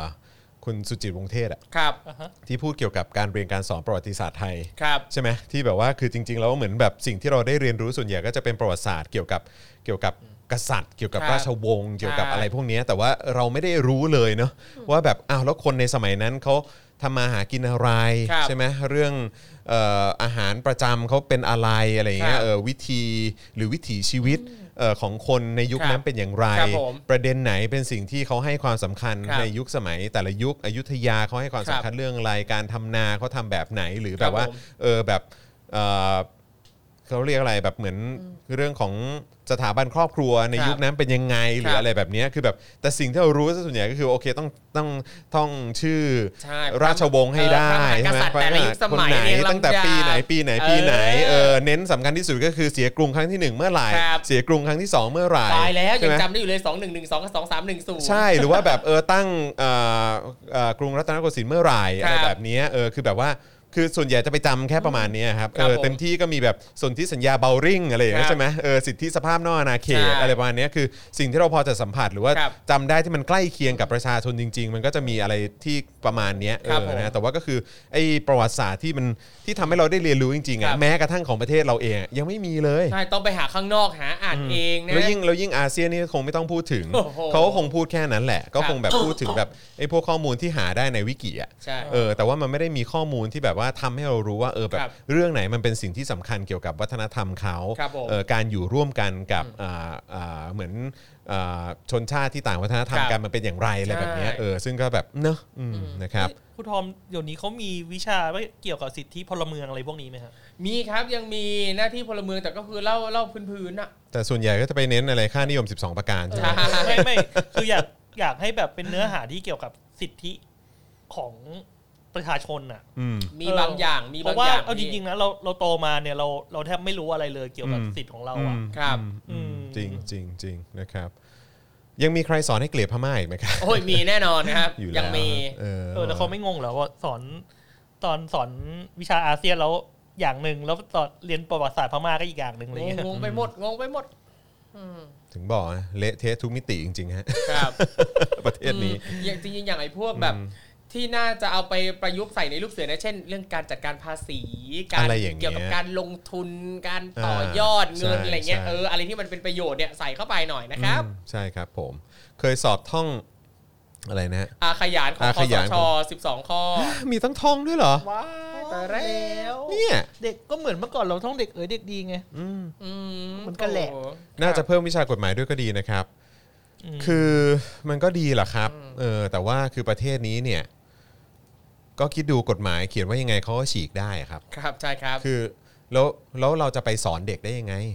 เราเรามีหน้าไปสอนเด็กด้วยเหรอให้เขาให้เด็กเคารพกฎหมายอะทั้งครับทั้งที่นายกปัจจุบันเนี้ยมาจากการฉีกกฎหมายอะครับ ใช่ไหมฮะ คือถามจริง คือเราจะมีเราจะมีหน้าไปสอนเด็กแล้วฮะครูครับ แต่ละคนเนี่ยแบบว่าเด็ก ๆ ทุกคนต้องเคารพกฎหมายนะ แต่ในขณะที่สมมุติถามว่าประยุทธ์จันทร์โอชาเข้ามาได้ยังไงอ๋อเขามา 22 พฤษภาคม 57 อะเขาฉีกกฎหมายไงครับ เออเขาทำรัฐประหารไง บรรทัดเนี้ยเขาสอนยังไงกันล่ะเออเออผมส่วนใหญ่เขาจะไม่ได้งั้นเท่าที่ผมเห็นก็จะเป็นแบบเสียสละเข้ามาเออเออเสียสละปราบเสียคอร์รัปสละชันแล้วก็แบบว่าความเพื่อทำให้สังคมไทยสงบอะไรอย่างเงี้ยซึ่งแบบว่า คือมันน่ารังเกียจมากนะครับ ครับ คือผมเปิดอ่านในแบบว่าแบบเรียนการศึกษาหรือว่าที่เขาแชร์กันมานี่แบบอีมากเลยนะ ใช่ครับคือถ้าอยากให้เด็กได้รับความรู้แล้วก็ได้ความคิดที่ถูกต้องเหมาะสมได้ฝึกกระบวนการคิดอย่างสมเหตุสมผลเนี่ย ครูเนี่ยต้องเลิกเป็นสลิมก่อนใช่ นะครับ ครูต้องเลิกเชียร์เผด็จการก่อน อันเนี้ย ตักกะเป็น ครูยังผิดเลย ใช่ เป็นหลายโรงเรียนมากนะครับ ฝากคุณครูนะครับเลิกเป็นสลิมก่อนนะครับใช่แล้วครัเราบจะสามารถสอนเด็กให้ได้ดี ใช่แล้วก็คือแบบเนี้ยมันจะถูกแบบว่า ตราหน้าว่าเป็นส่วนหนึ่งของความล้มเหลวของสังคมไทยนะคครัรับบผม เพราะครูเหล่านี้เออนะครับที่จะทำให้เด็กแบบเสียเวลาชีวิตกับการที่จะต้องมานั่งท่องจำอะไรก็ไม่รู้ที่แบบว่าไม่ได้เป็นประโยชน์ แล้วก็ไม่ได้สร้างประโยชน์ให้กับครับ นอกจากสังคมไทยแล้วก็ยังสังคมโลกอีกนะฮะ ครับผม คือเราเราต้องผลิตเอ่อบุคลากรออกมา หรือว่าต้องส่งเสริมเอ่อบุคลากรในสังคมออกมา เพื่อให้เป็นประโยชน์ทั้งกับสังคม ในประเทศตัวเองและสังคมโลกนะครับคือเราต้องไม่ทำตัวเป็นตัวถ่วงของของประชาคมโลกนะครัครับบผมเออคือเขาก้าวกันไปค่อนข้างไกลแล้วอะครับแต่เรายังยังเถียงกันอยู่เลยว่า ตัดผมแม่งต้องตัดผมแบบความสั้นของติ่งผมอะไรเท่าครับเท่าไหร่คือมันแบบ มันวัดเดอร์ฟักมากอะฮะจริงๆเออครับผม นะครับ ครับแต่ยังไงก็ขอเป็นกำลังใจให้กับคุณครูทุกท่านนะครับ ที่ใช่พยายามจะใช่ปรับหลักสูตรนะครับ ใช่ถึงแม้ว่าบางครั้งเนี่ยหลักสูตรเนี่ยไม่ปรับแต่คุณครูเนี่ยปรับก็พการยายามเรียนการสอนเองใช่อันนี้เราก็เห็นนะครับใช่ก็อืมเป็นกำลังใจให้คุณครูน้ำดีทุกท่านด้วย ใช่ครับ เป็นกำลังใจให้ด้วยนะครับผมนะฮะอะก็สู้ๆแล้วกันเพราะว่าก็คือผมเชื่อว่าในสังคมก็ก็เข้าใจปัญหาที่คุณครูต้องเจอกันนะครับ ครับแต่ว่าในขณะเดียวกันก็ ก็เอ่อมันก็ต้องมีการเปลี่ยนแปลงจากข้างในด้วย แล้วก็ต้องเป็นการกดดันจากฝั่งของคุณครู ซึ่งก็มีจำนวนเยอะมากด้วยเหมือนกันนะคครัรับบผมนะฮะอะโอเคนะครับ คราวนี้มาที่สถานทูตจีนเตือนอย่ากล่าวหาวัคซีนจีนดีกว่านะครับนะฮะแล้วในขณะที่ซีรีส์จีนเนี่ยนำเสนอเรื่องหน้ากากด้อยคุณภาพ แล้วก็โชว์ลังสินค้ามีภาษาไทยเด่นทิ่มตาคนดูเลยนะครับเอาแล้วนะเดี๋ยวเราต้องมาดูกันนะครับ ก็กลายเป็นเรื่องดราม่าขึ้นมานะครับเอ่อเมื่อวานนี้ครับเมื่อซีรีส์จากประเทศจีนครับเรื่อง with you เพราะเรามีกันนะครับที่เป็นเรื่องราวเกี่ยวกับช่วงเวลาที่ผู้คนต้องต่อสู้กับโควิด -19 นะครับที่ศูนย์กลางของเมืองอู่ฮั่นนะครับมีบางช่วงบางตอนนะครับที่ตัวละครประสบปัญหาการจัดซื้อหน้ากากอนามัยจากต่างประเทศเพื่อมาขายต่อครับ ครับแต่ไม่สามารถส่งให้กับลูกค้าได้ เพราะหน้ากากอนามัยด้อยคุณภาพครับโอ้ นำมาสู่ปัญหาและเรื่องราวต่างๆ ตามมาครับ น่าเห็นใจ โดยฉากดังกล่าวเนี่ยนะครับทำเอาแฟนซีรีส์ชาวไทยต้องอึ้งเลยนะครับ เพราะกล่องบรรจุหน้ากากอนามัยที่นำมาประกอบฉากเนี่ยมีตัวอักษรภาษาไทยตัวใหญ่นะฮะทำให้เห็นได้ชัดเลยนะครับเนี่ยที่ขึ้นอยู่ตรงจอตอนนี้ครับหน้ากากไม่ได้มาตรฐานนะฮะก็คือคนนี้น่าจะเป็นตัวละครพูดครับใช่ไหมแต่ป้ายป้ายข้างหลังเนี่ยบอกว่าใช้หน้ากากทางการแพทย์นะฮะอ๋อแต่ว่าผมว่าเขาคงปริ้นขึ้นมานะใช่ disposable medical mask นะฮะเออนะครับก็นั่นแหละนะครับก็คือในฉากนี้เนี่ยก็ทำเอาแฟนๆซีรีส์ชาวไทยอึ้งนะครับ เพราะว่าก็ที่มันมีภาษาไทยเขียนอยู่นะครับว่าใช้หน้ากากทางการแพทย์ ซึ่งคนดูเข้าใจว่าเรื่องราวจะสื่อได้ว่าหน้ากากอนามัยที่ว่าด้อยคุณภาพนี้เนี่ยมาจากประเทศไทยไงนะครับแน่นอนนะครับมีหลายคนรู้สึกไม่สบายใจแล้วก็ทักท้วงว่าไม่ต้องการให้ซีรีส์นี้ด้อยคุณภาพ ด้อยค่าคุณภาพของสินค้าไทย ขณะที่บางคนก็แย้งว่าทางผู้ผลิตซีรีส์อาจจะไม่ได้ตั้งใจ ส่วนคำที่ใช้เนี่ยอาจเกิดจากการแปลรูปประโยคมาจากภาษาอังกฤษ นะฮะเมื่อเป็นภาษาไทยจนเกิดความไม่สมบูรณ์ครับ ครับ อย่างไรก็ดีนะครับ ประเด็นนี้ก็ได้กลายมาเป็น topic ให้โลกโซเชียลได้แสดงความเห็นกันอย่างออกรสออกชาตินะครับ เนื่องจากตลอดช่วงที่ผ่านมานะครับก็มีดราม่าคุกรุ่นกันอยู่เนืองๆเพราะท่าทีของรัฐบาลในการออกโรงปกป้องวัคซีนซิโนแวค เมื่อประชาชนแสดงความเห็นว่าวัคซีนมีคุณภาพต่ำโดยอ้างเหตุผลเรื่องความสัมพันธ์ระหว่างประเทศครับอืมแม้แต่สมาชิกสภาผู้แทนราษฎรหลายต่อหลายคนนะครับ ถูกประธานสภาเบรกการอภิปรายแทบทุก 5 นาที ที่มีการเอ่ยถึงประสิทธิภาพของซิโนแวคที่ต่ำกว่าวัคซีนอื่นๆอืมอย่างกรณีเมื่อวันที่ 31 สิงหานะครับ วันแรกของการอภิปรายนะฮะนายประเสริฐจันทร์รวงทองนะครับสสนครราชสีมาเลขาธิการพรรคเพื่อไทย เป็นหนึ่งในผู้ที่ได้ถูกประธานสภาเอ่ยเตือนอยู่หลายครั้ง โดยในวันนั้นนะครับนายชวนหลีกภัยทำหน้าที่ประธานสภาผู้แทนราษฎร โดยขอให้หลีกเลี่ยงการนำเสนอภาพบุคคลภายนอกแม้ว่าจะเกี่ยวกับการจัดซื้อจัดหาวัคซีนนะครับ ตลอดจนขอให้ระมัดระวังการอภิปราย วิจารณ์ถึงคุณภาพของวัคซีน โดยให้เหตุผลว่าเพราะอาจกระทบต่อความสัมพันธ์ระหว่างประเทศ โอ้ยตายตายตายแต่อ่อนไหวเวอร์นะครับ ซึ่งเรื่องนี้ดูจะเป็นประเด็นอ่อนไหวมากขึ้นจริง ๆ เมื่อหลังจากนั้นนะครับก็คือวันที่ 3 กันยายนเนี่ยสถานเอกอัครราชทูตสาธารณรัฐประชาชนจีนประจำประเทศไทย ก็ได้โพสต์ Facebook ตามมาอีกครับว่า คัดค้านการกล่าวหาวัคซีนจีนโดยไร้เหตุผล พร้อมกำกับตัวผู้ที่สงสารนี้มาด้วยว่ากล่าวไว้โดยโฆษกสถานทูตจีนประจำประเทศไทยนี่ เออนะครับนะฮะคือเห็นแล้วเนี่ยแบบว่าเดี๋ยวเดี๋ยวเราเราจริง ๆ แล้วอยากจะเอาภาพของวาสนาอารวาสตอนตอนล่าสุดเนี่ยนะครับครับ นะฮะมาเอ่อมาประกอบด้วยนิดนึงนะครับครับ นะฮะเอ่อเพราะว่าคืออาจารย์วัฒนาก็เพิ่งพูดถึงเรื่องราวประเด็นนี้ไปนะครับครับผม นะฮะก็เอิ่มเดี๋ยวกันนะฮะครับ เอ่อ อย่างเอ่อในเอ่อโพสต์ใน Facebook นะครับอืมเนื้อหาบางช่วงนี้ก็บอกครับว่า ปีนี้ประเทศจีนได้ส่งอืมมอบวัคซีนให้ประเทศไทยในโอกาสแรกครับเพื่อเป็นการสนับสนุนประเทศไทยในการต่อสู้กับโรคโควิดอืม -19 โดยได้พยายามเอาชนะความยากลำบากที่ความต้องการในการใช้วัคซีนภายในประเทศยังสูงอยู่อืมและจำนวนวัคซีนที่ผลิตยังไม่เพียงพอครับซึ่งวัคซีนจีนทุกโดสก็เป็นมิตรไมตรีจิตอันจริงใจอืมที่รัฐบาลและประชาชนจีนมีต่อรัฐบาลและประชาชนชาวไทยอืมอืมวาซานนะครับอะต้องต้องเอ่อตรงตรงเมื่อสักครู่นี้ต้องขออภัยที่ที่ที่ชะงักไปนิดนึงพอดีครับเอ่ออยากให้อาจารย์แบงค์เอาอ่าเอาตัววาสนาละว่าสตอนนี้ขึ้นมาด้วย เพราะว่าเราพูดถึงสถานทูตจีนพอครัดีบผมนะครับเกี่ยวกับโพสต์เกี่ยวกับเรื่องของวัคซีนจีนเนี่ยแหละครับนะครับที่มีการแล้วก็มีการอ้างอิง หรือว่าเอาภาพประกงประกอบอืมอะไรต่างๆมาด้วยนะครับครับซึ่งโพสต์ใน ใน Facebook Facebook ของสถานทูตจีนเลยนะ ครับประจำประเทศไทยนะครับ ใช่ครับซึ่งโอเคเดี๋ยวเดี๋ยวขอต่อตรงที่ครูทอมเล่าไปเมื่อกี้แล้วกันนะครับ บอกว่าคือทางสถานทูตเนี่ยเขาพิมพ์ว่า วัคซีนที่ฝ่ายจีน ส่งมอบให้กับฝ่ายไทยนั้น ได้รับการอนุมัติโดยองค์การอนามัยโลกให้ใช้ในภาวะฉุกเฉินได้ และได้ผ่านการวิจัยและทดลองในมนุษย์ในระยะต่างๆ การกลายพันธุ์ของตัวไวรัสโคโรนาเป็นเรื่องวิทยาศาสตร์ที่บริษัทผลิตวัคซีนของจีนติดตามโดยตลอด เมื่อเร็วๆนี้บางคนและบางองค์ องค์การเนี่ยฮะครับของประเทศไทยได้ด้อยค่า และใส่ร้ายวัคซีนจีนโดยไม่มีเหตุผลใดโอ้ ๆ ซึ่งเป็นการกล่าวหามุ่งร้ายที่ไม่เคารพข้อมูลวิทยาศาสตร์และความเป็นจริง และเป็นการทำร้ายความหวังดีของฝ่ายจีนในการสนับสนุนประชาชนไทย ต่อสู้กับโรคระบาด สถานทูตจีนจึงขอคัดค้านอย่างเด็ดขาด และเรียกร้องให้บุคคลและองค์การที่เกี่ยวข้อง ยุติการกระทำ อย่างเอ่อกระทำผิดอย่างร้ายแรงเช่นนี้ ก่อนจะทิ้งท้ายว่าฝ่ายจีนยินดีที่จะร่วมมือกับฝ่ายไทยต่อไป โดยยึดมั่นในความจริงใจและความหวังดีอย่างมากที่สุด ให้ความช่วยเหลือกับฝ่ายไทยในการต่อสู้กับโรคระบาด หวังเป็นอย่างยิ่งว่าประเทศไทยจะเอาชนะกับโรคโควิด -19 โดยเร็ว และกลับคืนสู่ภาวะปกติในการดำรงชีวิตและทำงานในเร็ววันนะครับ ซึ่งหลังจากโพสต์นี้เผยแพร่ออกไป 2 วันก็เกิดดราม่าเรื่องซีรีส์ with you เพราะเรามีกันนะครับ ที่กำลังได้รับความนิยมขึ้นมาอย่างที่เห็นนะครับทำให้หลายคนตั้งคำถามกับความสัมพันธ์ระหว่างประเทศ พอสมควรในแง่ต่างๆ เช่น เหตุใดการวิจารณ์วัคซีนถึงทำไม่ได้ ในขณะที่วัคซีนก็ใช้เงินซื้อมา ในขณะที่ประเทศไทยที่ต้องการจะรักษาสัมพันธ์นั้น ล่าสุดก็วิจารณ์สินค้าไทย ผ่านสื่อชวนเชื่อของตัวเองเช่นกัน นับเป็นการไม่คำนึงถึงความสัมพันธ์ระหว่างประเทศด้วยหรือไม่อย่างไรครับนะครับนะฮะซึ่งก็อย่างที่บอกไปนะครับว่าเอ่อ ในวาสนาละวาดเนี่ยก็เพิ่งพูดเรื่องนี้ไปด้วยนะครับนะแล้วก็รู้สึกว่าเออเป็นประเด็นที่ถ้าหลายคนอยากจะฟังมุมมองของอาจารย์วัฒนาครับนะครับเกี่ยวกับเอ่อการแสดงออกของสถานทูตจีนประจำประเทศไทยแบบนี้เนี่ยในมุมมองของอาจารย์วัฒนาคิดเห็นอย่างไรนะครับนะฮะแล้วก็แล้วผมก็เห็นด้วยนะทำไมครับจะวิจารณ์ไม่ได้ในใช่เมื่อคือคือถ้าเกิดว่าจีนน่ะบริจาคแบบเท่าไหร่นะแบบ 3 20 30 ล้านโดสของตัวซีโนแวคหรือว่าซีโนฟาร์มอะไรต่างๆ เหล่านี้มาให้เราแบบฟรีๆเนี่ยอะ เออแล้วเราไปวิจารณ์อะเอออันเนี้ยก็เข้าใจว่าเขาก็อาจจะห่วงในเรื่องของความสัมพันธ์ ครับ แต่ว่าถ้าเกิดว่าเราไปซื้อมาจากบริษัทเอกชนบริษัทเอกชน ครับ เออ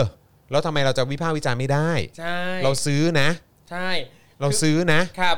คือมันไม่ต่างอะไรจากการที่เราสั่งซื้อของออนไลน์ แล้วของส่งมาจากประเทศจีน แล้วพอใช้ปั๊บโอ้ยของไม่มีคุณภาพ เราก็ด่า เราด่าที่ของเราด่าที่ของไม่มีคุณภาพ เราไม่ได้ไปด่าประเทศด่าอะไรแบบนั้นแล้วก็คือแล้วก็คือแม้กระทั่งใน with you เพราะเราครับมีกันเนี่ยซีรีส์อันนี้เนี่ยที่มันกำลังเป็นประเด็นอยู่เนี่ยก็คือเขาพูดถึงสินค้าที่ไม่ไม่ไม่มีคุณภาพ แล้วด้านหลังมันก็มีตัวอักษรไทยอยู่ ก็คือ ก็ถ้าเขาวิจารณ์ได้แล้วทำไมเราจะวิจารณ์ไม่ได้ครัอะบ เออแล้วก็อาจจะเป็นองค์การภาพยนตร์และซีรีส์ของจีนก็ได้ครับ อ่าเออถูก ที่เขาก็ทำอย่างนี้เราก็เราก็ไม่ได้ว่าอะไรนี่ ครับ เออคือแบบแล้วแล้วแล้วรัฐบาลจีนหรือว่าในการประชุมของเอ่ออะไรนะพรรคคอมมิวนิสต์ครับจีนเนี่ยมีการพูดกันไหมว่าแบบไม่เอานะซีรีส์เนี่ยลงอย่างนี้ไม่ได้นะครับทำอย่างนี้เนี่ยแบบมันจะกระทบกับความสัมพันธ์ระหว่างประเทศนะครับ มีไหมอะครับ ในการประชุมของพรรคคอมมิวนิสต์จีนเนี่ย มีไหมหรือประชุมสภาของจีนเขามีครับพูดเรื่องประเด็นนี้ไหมอะมันมีแต่ของไทยเท่านั้นแหละครับ อืมที่แบบว่าโอ้ยกลัวมากเลยกลัวนั่นกลัวนี้ซึ่งมันไม่ได้เกี่ยวข้องกับความสัมพันธ์ระหว่างประเทศนะครับ ครับ เพราะว่าจีนไม่ได้มอบวัคซีนเหล่านี้ให้พวกเราฟรีๆนะครับ แล้วทำไมเราจะวิพากษ์วิจารณ์ไม่ได้ครับ ถูกต้องครับ และในขณะเดียวกันจีนเนี่ยก็บอกว่า การกล่าวหามุ่งร้ายที่ไม่เคารพข้อมูลวิทยาศาสตร์และความเป็นจริงเนี่ยมันเป็นการทำร้ายความหวังดีของฝ่ายจีน ในการสนับสนุนประชาชนไทยต่อสู้กับโรคระบาด ซึ่งอันนี้ผมย้ำอีกครั้งก็คือ 1. กล่าวหามุ่งร้ายไม่เคารพข้อมูลวิทยาศาสตร์และความเป็นจริง เดี๋ยวอีกสักครู่หนึ่งเรากำลังจะพูดถึงข้อมูลจากบริษัทการแพทย์ระดับโลกนะครับแล้วก็การรายงานนะครับการใช้วัคซีนของจีนนะครับนะฮะวัคซีนที่มาจากบริษัทเอกชนในจีนเนี่ยนะครับในหลาย ๆ ประเทศก็มีการระงับไม่ให้ฉีดซึ่งข้อมูลเหล่านี้ก็เป็นข้อมูลทางวิทยาศาสตร์ แล้วก็ข้อมูลข้อเท็จจริงที่มันเกิดขึ้นนี่ เออเพราะฉะนั้นคือถ้าคุณจะมาบอกว่าเรามุ่งร้ายไม่เคารพข้อมูลเนี่ยมันไม่ได้นะครับ ครับ แล้วก็อีกอย่างหนึ่งเนี่ยก็คือว่าเป็นการทำร้ายความหวังดีของฝ่ายจีนในการสนับสนุนประชาธิเอ่อประชาชนไทย ต่อสู้กับโรคระบาดเนี่ยเฮ้ย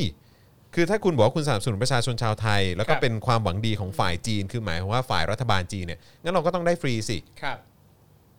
แต่นี่คือเราซื้อนะครับ แล้วถ้าตามตัวเลขเนี่ยก็คือซื้อโดสละ17 ดอลลาร์ด้วยนะฮะ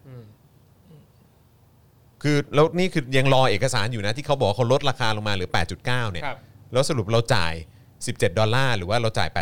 8.9 เนี่ยยังรอเอกสารความเคลียร์ตรงนี้อยู่เลย ก็เลยบอกว่าเฮ้ยไม่เราไม่ได้ซื้อถูกๆนะ ครับ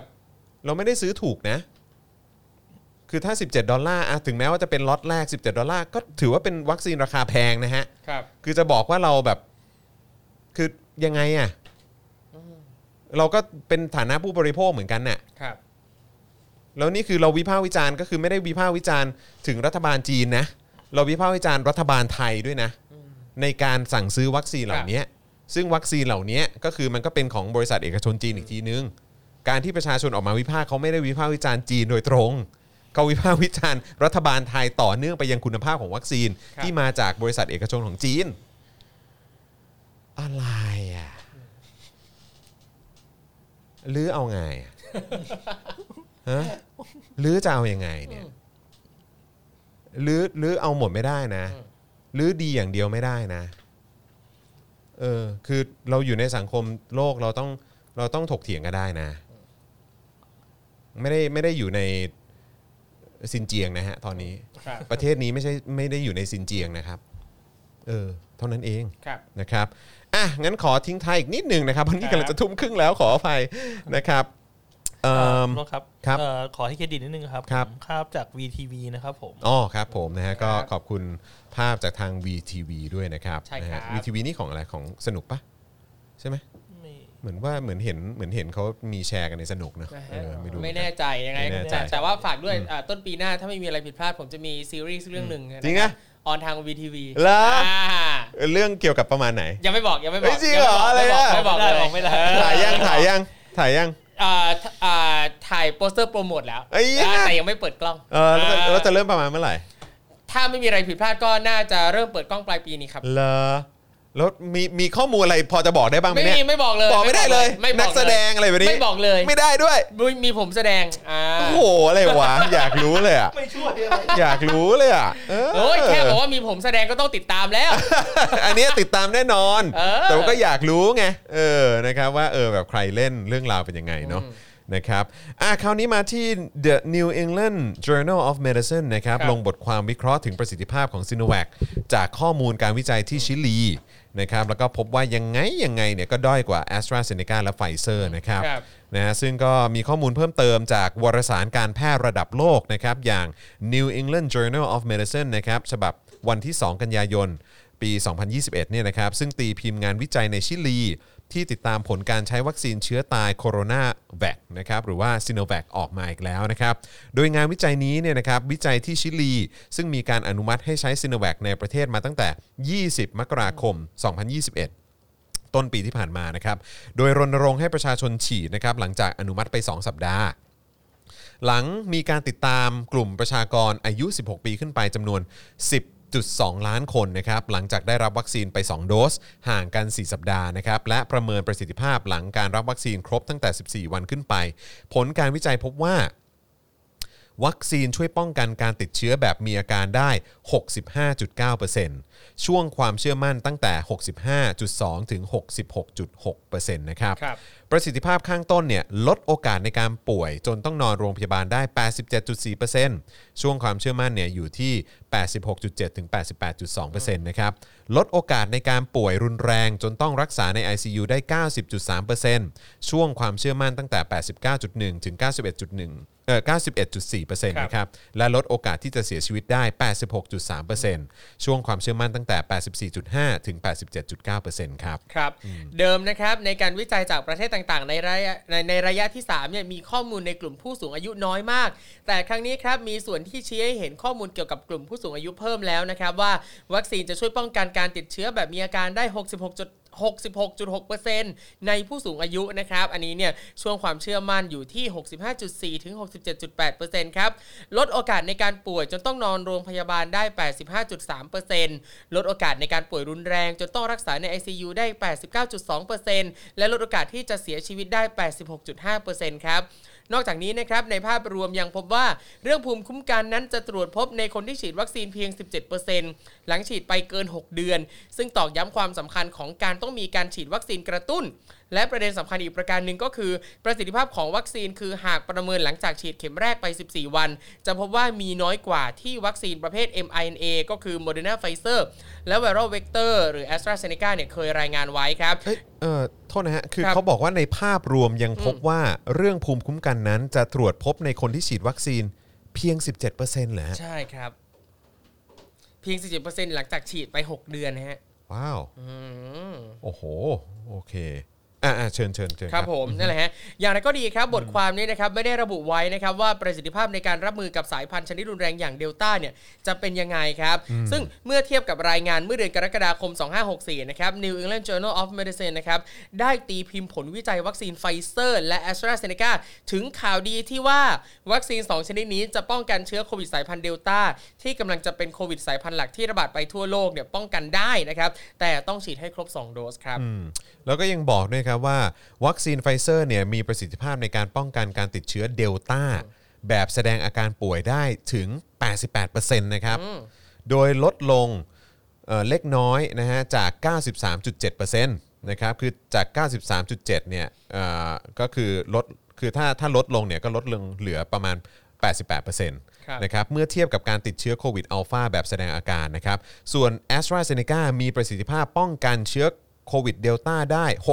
67%สูงขึ้นเมื่อเทียบกับรายงานก่อนหน้านะครับที่คาดว่าประสิทธิภาพป้องกันอยู่ที่ 60%ครับครับแต่ความสามารถในการรับมือสายพันธุ์เดลต้าเอ่อในสายพันธุ์อัลฟานะฮะโทษที แต่ความสามารถในการรับมือกับสายพันธุ์อัลฟาจะยังสูงถึง 74.5%ครับ โอ้โห ถ้าดูประสิทธิภาพในการรับมือกับสายพันธุ์เดลต้าหลังได้รับไฟเซอร์ 1 เข็มจะพบว่าประสิทธิภาพในการป้องกันเชื้อเหลือ 36%นะครับ ส่วน a s t r a z เซ e c a เหลือ 30%แต่ว่าอันนี้คืออย่างละ 1 เข็มนะครับนะครับนะฮะอย่างไรก็ดีเมื่อย้อนกลับมาที่งานวิจัยในวารสาร จะพบว่าการได้รับโคโรนาแวคเข็มแรกเข็มเดียวจะป้องกันการติดเชื้อแบบมีอาการได้ 15.5%ครับครับนะฮะก็คือต่างกันกับ 2 2 แบรนด์เมื่อสักครู่นี้นะครับ ลดโอกาสป่วยจนต้องรักษาตัวในโรงพยาบาลได้30 37.4%ครับลดโอกาสป่วยรุนแรงจนต้องรักษา ICU ได้ 44.7%ครับครับและลดโอกาสเสียชีวิตได้ 45.7% ข้อมูลข้างต้น เน้นย้ำให้เห็นความสำคัญของการป้องกันตัวอย่างเคร่งครัด ทั้งเรื่องใส่หน้ากากล้างมือนะครับแล้วก็อยู่ห่างคนอื่นนะครับเจอคนน้อยๆลดละเสี่ยงกิจกรรมที่มีความเสี่ยงต่อการติดเชื้อแพร่เชื้อครับครับผม นะฮะเพราะฉะนั้นก็คืออันนี้น่าจะเห็นได้ชัดว่าฉีด 1 เข็ม ครับ ของทั้ง 3 แบรนด์เนี่ยยังไงแอสตราเซเนกาแล้วก็ไฟเซอร์ครับหรือพวก m อ n a เนี่ยก็จะมีประสิทธิภาพดีกว่าเกือบเท่าหนึ่งเลยเนาะถูกต้องครับนะครับของโคโรนาแวคใช่ครับ นะครับผมนะฮะก็ ตามนั้นนะครับ ก็อย่าหาว่าเราไม่ได้เอ่อหาข้อมูลนะครับ ใช่ครับ เดี๋ยวจะบอกว่าเราแบบอืมไม่ได้นะเออใช่ต้องอยู่บนพื้นฐานข้อมูลและข้อเท็จจริงนะใช่นี่ก็ใช่เอามาจากวารสารทางการแพทย์ที่ได้รับใช่ความครับเชื่อถือนะครับนะฮะแล้วก็ในขณะเดียวกันก็กำลังจะพูดถึงอีกหนึ่งข่าวนะครับนะฮะซึ่งเป็นข่าวที่มันเกิดขึ้นจริงนะครับครับไม่ได้พูดลอยๆนะครับสถานทูตจีนนะครับคือบราซิลระงับการฉีดวัคซีนซิโนแวค 12 ล้านโดสแล้วนะครับครับอืมนะฮะเอ่อ มีรายงานนะครับว่าหน่วยงานกำกับดูแลด้านสาธารณสุขประเทศบราซิล สั่งระงับการฉีดซิโนแวคกว่า 12 ล้านโดสนะครับครับที่ผลิตโดยบริษัทซิโนแวค Biotech ของจีนแล้วนะครับหลังพบว่าวัคซีนเหล่านี้ถูกผลิตในโรงงานที่ยังไม่ได้รับการอนุญาตครับครับยังไงวันนี้สำนักข่าวรอยเตอร์รายงานว่าหน่วยงานกำกับดูแลด้านสาธารณสุขประเทศบราซิลนะครับหรือว่า Brazilian Health Regula- เอ่อ Regulatory Agency นะครับเอ่อ สั่งระงับการฉีดวัคซีนซิโนแวคกว่า 12 ล้านโดส ที่ผลิตโดย s i n o v a c Biotech จีนนะครับหลังพบว่าวัคซีนเหล่านี้ถูกผลิตในโรงงานที่ยังไม่ได้รับการอนุญาตครับครับ เมื่อวันศุกร์ที่ผ่านมาเนี่ยหน่วยงานที่ดูแลด้านสาธารณสุข ได้รับการแจ้งเตือนจากสถาบันชีวเวชนะครับในเมืองเซาเปาโล ซึ่งเป็น partner ในการดูแลการจัดการวัคซีนซิโนแวคในประเทศ บราซิล ระบุว่าวัคซีนซิโนแวคจำนวน 25 ล็อต หรือกว่า 12.1 ล้านโดส ที่ถูกส่งมายังประเทศบราซิล ถูกผลิตในโรงงานที่ไม่ได้รับอนุญาตนะครับ โอ้โห ตายตายตายน่ากลัวยังมากไงนะคฮะรับเนี่ย โรงงานที่ผลิตวัคซีนเหล่านี้นะครับยังไม่ได้รับการตรวจสอบ และการอนุญาตจากหน่วยงานกำกับดูแลด้านสาธารณสุขนะครับการระงับครั้งนี้เนี่ยเป็นมาตรการป้องกันประชาชนจากความเสี่ยงที่อาจจะเกิดขึ้นคำสั่งระงับนี้มีผล 90 วันครับโดยระหว่างนี้หน่วยงานกำกับดูแลด้านสาธารณสุข จะทำการตรวจสอบโรงงานและความปลอดภัยของกระบวนการผลิต นอกจากนี้ยังมีวัคซีนซีโนแวคอีก 17 ล็อต รวม 9 ล้านโดส ที่ถูกผลิตในโรงงานเดียวกัน และกำลังถูกส่งมาบราซิลครับ เช่นเดียวกับในประเทศไทยซีโนแวคเป็นวัคซีนที่ถูกสั่งซื้อ และจัดสรรให้กับประชาชนมากที่สุด อืม คือมากมากที่สุดในบราซิลเลยนะครับสำหรับซีโนแวคเนี่ยนะฮะอย่างไรก็ตามข้อมูลจากมหาวิทยาลัยจอห์นส์ฮอปกินส์นะครับระบุว่าตั้งแต่ปลายเดือนกรกฎาคมที่ผ่านมาประเทศไทยมีจำนวนผู้ติดเชื้อใหม่รายวันต่อประชากรมากกว่าประเทศบราซิลครับอืมโอมายโอ้นะ Yeah ก็เป็นเอ่อนะสถิติที่อะอย่างน้อยเราก็ได้เป็นที่หนึ่งนะครับ ตั้งแต่เดือนพฤศจิกายนปี 63 นะครับจำนวนผู้ติดเชื้อใหม่รายวันในประเทศบราซิลมีอัตราเพิ่มสูงขึ้นมาโดยตลอด และมีแนวโน้มเริ่มลดลงในช่วงปลายเดือนมิถุนายนที่ผ่านมาครับข้อมูลณวันที่ 4 กันยายน 64 นะครับ บราซิลมีผู้ติดเชื้อใหม่จำนวน 21,804 คน และมีผู้เสียชีวิต 692 คนครับอืมนะครับก็แล้วเดี๋ยวเราก็ต้องมาดูกันด้วยนะครับครับหลังจากที่เราก็ฉีดซีโนแวคกันไปเยอะแอสตราก็ประมาณหนึ่งแล้วนะครับ แล้วก็ตอนนี้ก็เห็น พยายามจะมีการเปิดให้คนเข้าไปทานอาหารกันได้ครับนะครับเอ่อเดินห้องเดินห้างทำกิจกรรมอะไรต่างๆ ได้เพิ่มขึ้นก็ต้องมาดูกันนะครับว่าประสิทธิภาพหลังจากเอ่อที่ประชาชนจำนวนเยอะมากนะฮะฉีดวัคซีนกันไปแล้วเนี่ยนะครับมันจะเกิดระลอกใหม่หรือเปล่าครับผม นะครับแล้วก็จะต้องกลับไปล็อกดาวน์อะไรกันอีกหรือเปล่าคือผมว่ามีโอกาสสูงมากอะสูงอยู่แล้วแหละนะนะครับ อีกไม่นานเท่านั้นทุกคนเตรียมตัวเลยนะครับ เดี๋ยวล็อกอีกรอบแน่นอนผมว่างั้นอะคือ แน่นอนคือมันก็เอ่อมีหลาย ๆ ประเทศก็พูดในลักษณะที่ว่าเฮ้ยเราก็คงจะต้องอยู่กับเอ่อเจ้าตัวโควิดเนี่ยครับ ไปให้ได้แล้วแหละนะครับ คือแบบโอเคคือก็อาจจะต้องพวกคุณอาจจะต้องติดกันสักครั้งหนึ่งอะประชากรเอ่อประชากรประชาชนก็คงจะต้องมีโอกาสติดกันสักครั้งหนึ่งอะนี่ผมกลัวใจว่าพอรัฐบาลมองว่าเราต้องอยู่คู่กับโควิด แล้วเนี่ยสิ่งที่รัฐบาลจะทำคือออกกฎแบบ 3 เดือนเว้น 3 เดือน ล็อกคลายล็อกคลายล็อกคลายไปเรื่อยๆ แบบเนี้ย คือคือประเด็นก็คือว่า ถ้าจะเปิดอย่างนั้นน่ะแล้วเราจะอยู่กับไอ้ตัวโควิดเนี่ยครับ ก็ก็คือเข้าใจว่ามันก็เป็นสิ่งที่มันเกิดขึ้นได้ครับแล้วก็เป็นสิ่งที่โอเค ถ้าเรามองว่าในอนาคตต่อไป มันก็อาจจะคล้ายๆเป็นไข้หวัดใหญ่หรือเป็นอะไรอย่างนี้ที่เราอาจจะต้องฉีดวัคซีนกันทุกปีนะหรืออะไรแบบเนี้ยเออเอยเอ้ยตรงประเด็นนี้เข้าใจแต่ครับ ประเด็นประเด็นที่มันจะทำให้ประชาชนเนี่ยมีความมั่นใจแล้วก็มีความปลอดภัยมากยิ่งขึ้นเนี่ยก็คือการที่ประชาชนโดยส่วนใหญ่ ได้รับวัคซีนที่มันมีคุณภาพ ใช่ช่วยหาแล้วมาเยอะด้วย ถ้าประชาชนเนี่ยเขาจะต้องอยู่กับโควิด -19 เนี่ยครับ เออนะครับเขาก็อย่างน้อยก็มีเอ่อวัคซีนที่กันการเข้า ICU หรือการตายหรือการแบบว่าทำให้ติดเชื้อแต่ว่าไม่ได้แสดงอาการอะไรมากเนี่ย ครับ เออคือ เขาต้องเข้าถึงวัคซีนที่มันมีคุณภาพไง ครับผมเหมือนกับที่เอ่อวารสารทางการแพทย์เขาบอกมา ว่าอย่างในชิลีเนี่ยเออมันมันมีผลยังไงบ้าง ใช่ วัคซีนเชื้อตายกับ mRNA หรือว่าแบบ viral vector เนี่ยมันมันมีความแตกต่างกันขนาดครับไหผนมมันป้องกันเอ่อมันมันทำให้ประชาชนมีความเสี่ยงในการที่จะป่วยหนัก หรือว่าต้องเข้า ICU หรือเสียชีวิตเนี่ยเออมันมีความแตกต่างกันยังไงบ้าง แล้วครับเราก็เห็นแล้วไง แล้วพอคุณบอกว่าเออไม่ได้เดี๋ยวเราก็คงจะต้องเปิดประเทศเราต้องนั่นนู่นนี่เราต้องผลักดันอะไรนะแต่คือประชาชนได้รับการฉีดวัคซีนที่ใช่มันมันมีข้อมูลออกมาแล้วไงครับ ว่ามันไม่ได้มีประสิทธิภาพขนาดนั้นครับผมเออนะครับก็ เพราะฉะนั้นประเทศอื่นเนี่ยเขาจะจัดฟุตบอลเขาจะมีคอนเสิร์ตมีเฟสติวัลอะไรเขาทำได้ไงเพราะครับเขาฉีดวัคซีนที่มันมีคุณภาพไงใช่แต่ประเทศนี้เนี่ยเราจะกลับมายังไงถามจริงนะครับ วัคซีนก็ไม่มีคุณภาพ อันนี้ก็อื้อหือแปลผันตรงตามรัฐบาลเลยนะครับเอ่อคุณโซฮอตบอกว่าบางบริษัทให้ทำงานที่บ้านตั้งแต่เมษาคงรู้ว่า ก็เดี๋ยวคงมีปิดอีกแน่ๆใช่ไหมฮะเออนะครับเอิ่มอย่าดูถูกดูแคลนผู้นำไทยนะ ท่านสวดมนต์ทุกวันนะครับผมสาธุสาธุสาครับธุสาธุสาธุเออนะครับสวดมนต์ต้านโควิดกันจ้าเออนะฮะคุณบังกรบอกว่าสวดมนต์ทุกวันเนี่ยก็เลยไม่เคยทำอะไรผิดเพ ราะฉะนั้นจำไว้นะอ่าสาธุสาธุสาธุสาธุสาธุนะฮะเอิ่มนึกว่าท่านสมปองกับท่านไพวันมานะครับเนี่ยด้วยสีเสื้อใช่ไหมฮะใช่ผมผมก็ผมก็มานั่งดูไลฟ์ของเอ่อของทั้งสองท่านนะ สนุกนะ สนุกแล้วมันเพลินแล้วคือถ้าถามผมอะคือใครเขาจะนั่งดูแบบพระเทศน์หรือพระแบบพูดเกี่ยวกับธรรมะสอดแทรกอะไรอย่างเงี้ยคือถ้าเกิดว่ามันไม่ออกมาในรูปแบบเนี้ย ก็คือคงอยู่ผมเต็มที่ผม 5 นาทีผมก็ไปแล้วครับใช่ไหมฮะถ้าเป็นถ้าเป็นแบบแบบเดิมอะครับแบบที่เมื่อก่อนเราดูแบบการเทศตอนแบบอ่าตีตีสามตีสี่อะเข้าใจป่ะครับที่แบบว่าอยู่ในออนฟรีทีวีอะใช่ครับสมัยก่อนที่แบบว่าเวลาเรานอนดึก ๆ แล้วแบบเปิดครับช่องทีวี แล้วมีทีวีไดเรกมาปุ๊บแล้วจบหลังจากนั้นมีพระมามานั่งเทศอะโอ้โหพูดแล้วนึกถึงสมัยก่อนที่ตอนเด็กๆที่ช่องเขาจะปิดสถานีอะอ่าเออพอดึกปั๊บปิดสถานีแล้วก็เปิดมาด้วย เพลงบรรพบุรุษของไทยโบราณใช่แล้วก็เป็นพระเทศน์แล้วทุกวันนี้มันไม่ใช่อย่างนั้นแล้วไงใช่ใช่ไหมคือทุกวันนี้คือไม่มีใครดูไม่มีใครสนใจไม่ได้มีครับแต่ว่าคือเนี่ยเนี่ยคือแบบพอเขามาทำเป็นไลฟ์พอเขามีการเป็นทอล์กมีการเป็นพูดเป็นคุย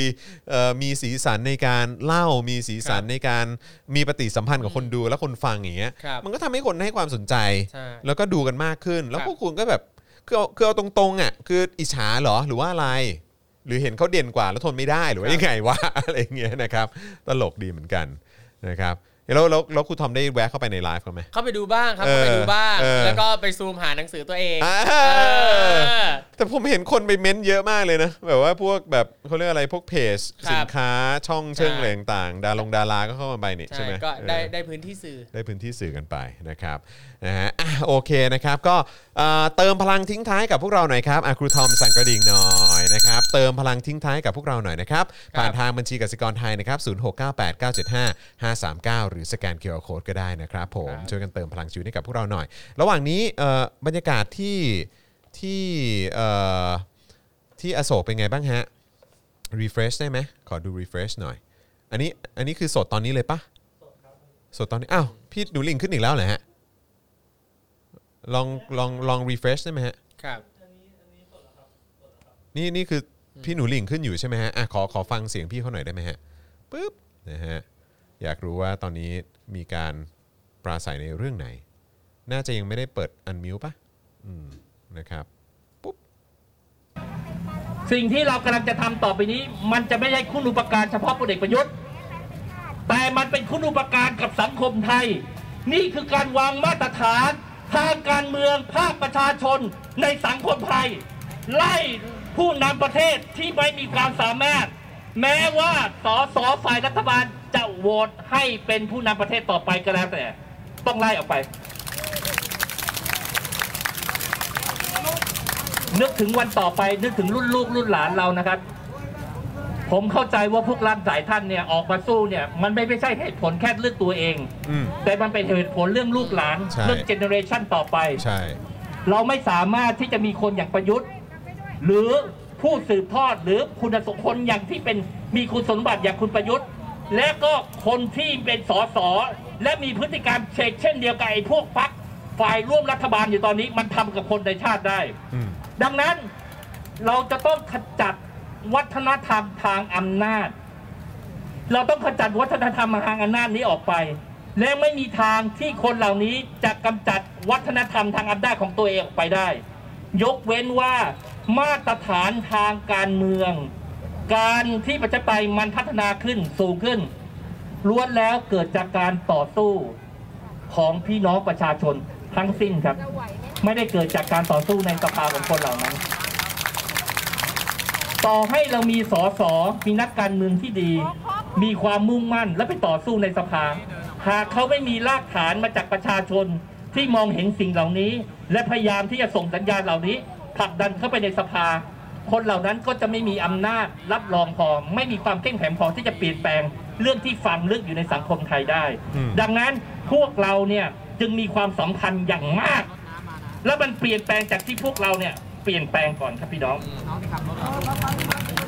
โอเคครับโอเคนะครับนะฮะก็อันผนี้มเป็นคิดอย่างนี้นะครับเป็นบรรยากาศณเป็นะครับปโยชเวทีให้ผมแล้ว เป็นบรรยากาศนะครับที่บริเวณแยกอโศกนะครับ ซึ่งใครอยากจะติดตามกันต่อนะครับสำหรับเอ่อการชุมนุมการปราศัยนะครับ แล้วก็บรรยากาศนะครับในพื้นที่ชุมนุมเนี่ยนะครับก็สามารถดูไลฟ์นะครับของ Daily Topics ได้เลยนะครับนะฮะในเอ่อ ในช anel ของ Daily Topics เนี่ยแหละครับไม่ว่าจะเป็นทั้งทาง YouTube นะครับหรือว่าทาง Facebook ก็สามารถดูได้ด้วยเหมือนกันนะครับครับยังไงก็ฝากติดตามกันด้วยนะครับแล้วก็เอ่อเช่นเคยนะครับคุณผู้ชมสามารถสนับสนุนพวกเราได้เลยนะครับเพราะว่าเนี่ยอย่างอุปกรณ์กล้องอะไรต่างๆ การไลฟ์อะไรต่างๆ ที่เราไปไลฟ์ให้คุณผู้ชมได้ดูเนี่ยนะครับก็มาจากการสนับสนุนของทุกท่านเนี่ยแหละครับเออนะฮะ เพราะฉะนั้นก็เติมพลังเข้ามาแล้วกันนะครับแล้วก็ทีมงานของเราก็ลงพื้นที่กันไปนะครับเพื่อให้ได้ติดตามการไลฟ์ที่ภาพคมชัด แล้วก็ได้ประสิทธิภาพมากที่สุดนะครับนะฮะแล้วก็เดี๋ยวอยากจะฝากอีกหนึ่งกิจกรรมนะครับนะทิ้งท้ายนิดหนึ่งนะครับสำหรับใครที่อยากจะ cover เพลง ตายหนึ่งเกิดล้านเออเออ นะครับ ก็ฝากด้วยนะครับ เพราะว่าตอนนี้คุณสามารถ cover เพลงตายหนึ่งเกิดล้านได้เลยนะครับ นะฮะเอ่อตั้งแต่วันนี้เป็นต้นไปจนถึงวันที่ 20 กันยายน ครับนะครับ หมดเขตส่งผลงาน 20 กันยายนนะครับ นะฮะ ก็ใครที่อยากจะเอ่อร่วมกิจกรรมนี้นะครับ อยากจะให้ทักเข้าไปหาเอ่อแอดมินของเราใน Facebook สป o อ e Dark Music หน่อยครับผมนะครับเพื่อที่จะได้เอ่อทราบข้อมูลรายละเอียดนะครับการร่วมกิจกรรมครั้งนี้นะครับว่าอยากจะได้คอร์ดเพลงไหมอยากจะได้รายละเอียดอะไรเพิ่มเติม ทางทีมงานของเราจะช่วยเอ่อจะช่วยดูแลให้นะครับนะฮะแล้วก็นอกจากนี้ย้ำอีกครั้งคนที่มาร่วมกิจกรรมของเรานะครับเอ่อ cover เพลงออกมา โดนใจพวกเราปุ๊บเนี่ยนะครับอันดับหนึ่งครับรางวัลทีหนึ่1 จะได้เงินรางวัล10,000 บาทอืมนะครับอันดับ 2 ได้เงินรางวัล5,000 บาทครับแล้วก็อันดับ3นะครับก็ได้เงินรางวัล3,000 บาทด้วยกันนะครับเพราะฉะนั้นก็อยากให้มาร่วมกิจกรรมนี้ เพราะว่าคือเงินรางวัลทั้งหมดนี้ก็มาจาก การสนับสนุนของของครับคุณผมผู้ชมนี่แหละนะครับ เราก็อยากจะกระจายการสนับสนุนของคุณผู้ชม ให้กับผู้ที่มาร่วมกิจกรรมของเราด้วยครับนะครับนะเพราะว่าเพลงนี้เราก็เป็นการตอกย้ำนะครับ อยากจะเป็นการแสดงออกของ Spoke Dark แล้วกันครับผมนะครับนะฮะเล่าเรื่องออกมาเป็นเอ่อเนื้อเพลงแบบนี้นะครับครับนะยังไงก็ฝากด้วย แล้วก็ซิงเกิล2ใกล้มาแล้วนะเอ้ยพ่อหมอนะพ่อหมอพ่อหมออย่างจัดหนักไวอีกแล้วนะครับครับผมก็เดี๋ยวติดตามกันได้นะครับยังไงก็ขอฝากกิจกรรมนี้ไว้ด้วยแล้วกันนะครับแต่วันนี้หมดเวลาแล้วนะครับนะฮะหมดเวลาแล้วนะครับอ่าเดี๋ยวยังไงเราสองคนคงจะต้องเออเราสามคนสิรวมครับจานแบงค์ด้วยนะครับ เราคงจะต้องขอลาไปก่อน พรุ่งนี้พรุ่งนี้เป็นคิวของพี่แขกนะฮะตอนเช้านะครับสำหรับเอ่อ Daily Topics Exclusive นะครับซึ่งของพี่แขกเนี่ยนะครับเราจะคุยกันในประเด็น เดี๋ยวแป๊บนึงนะน้องกริ่งส่งมาแล้วครับ เอ่อเรื่อง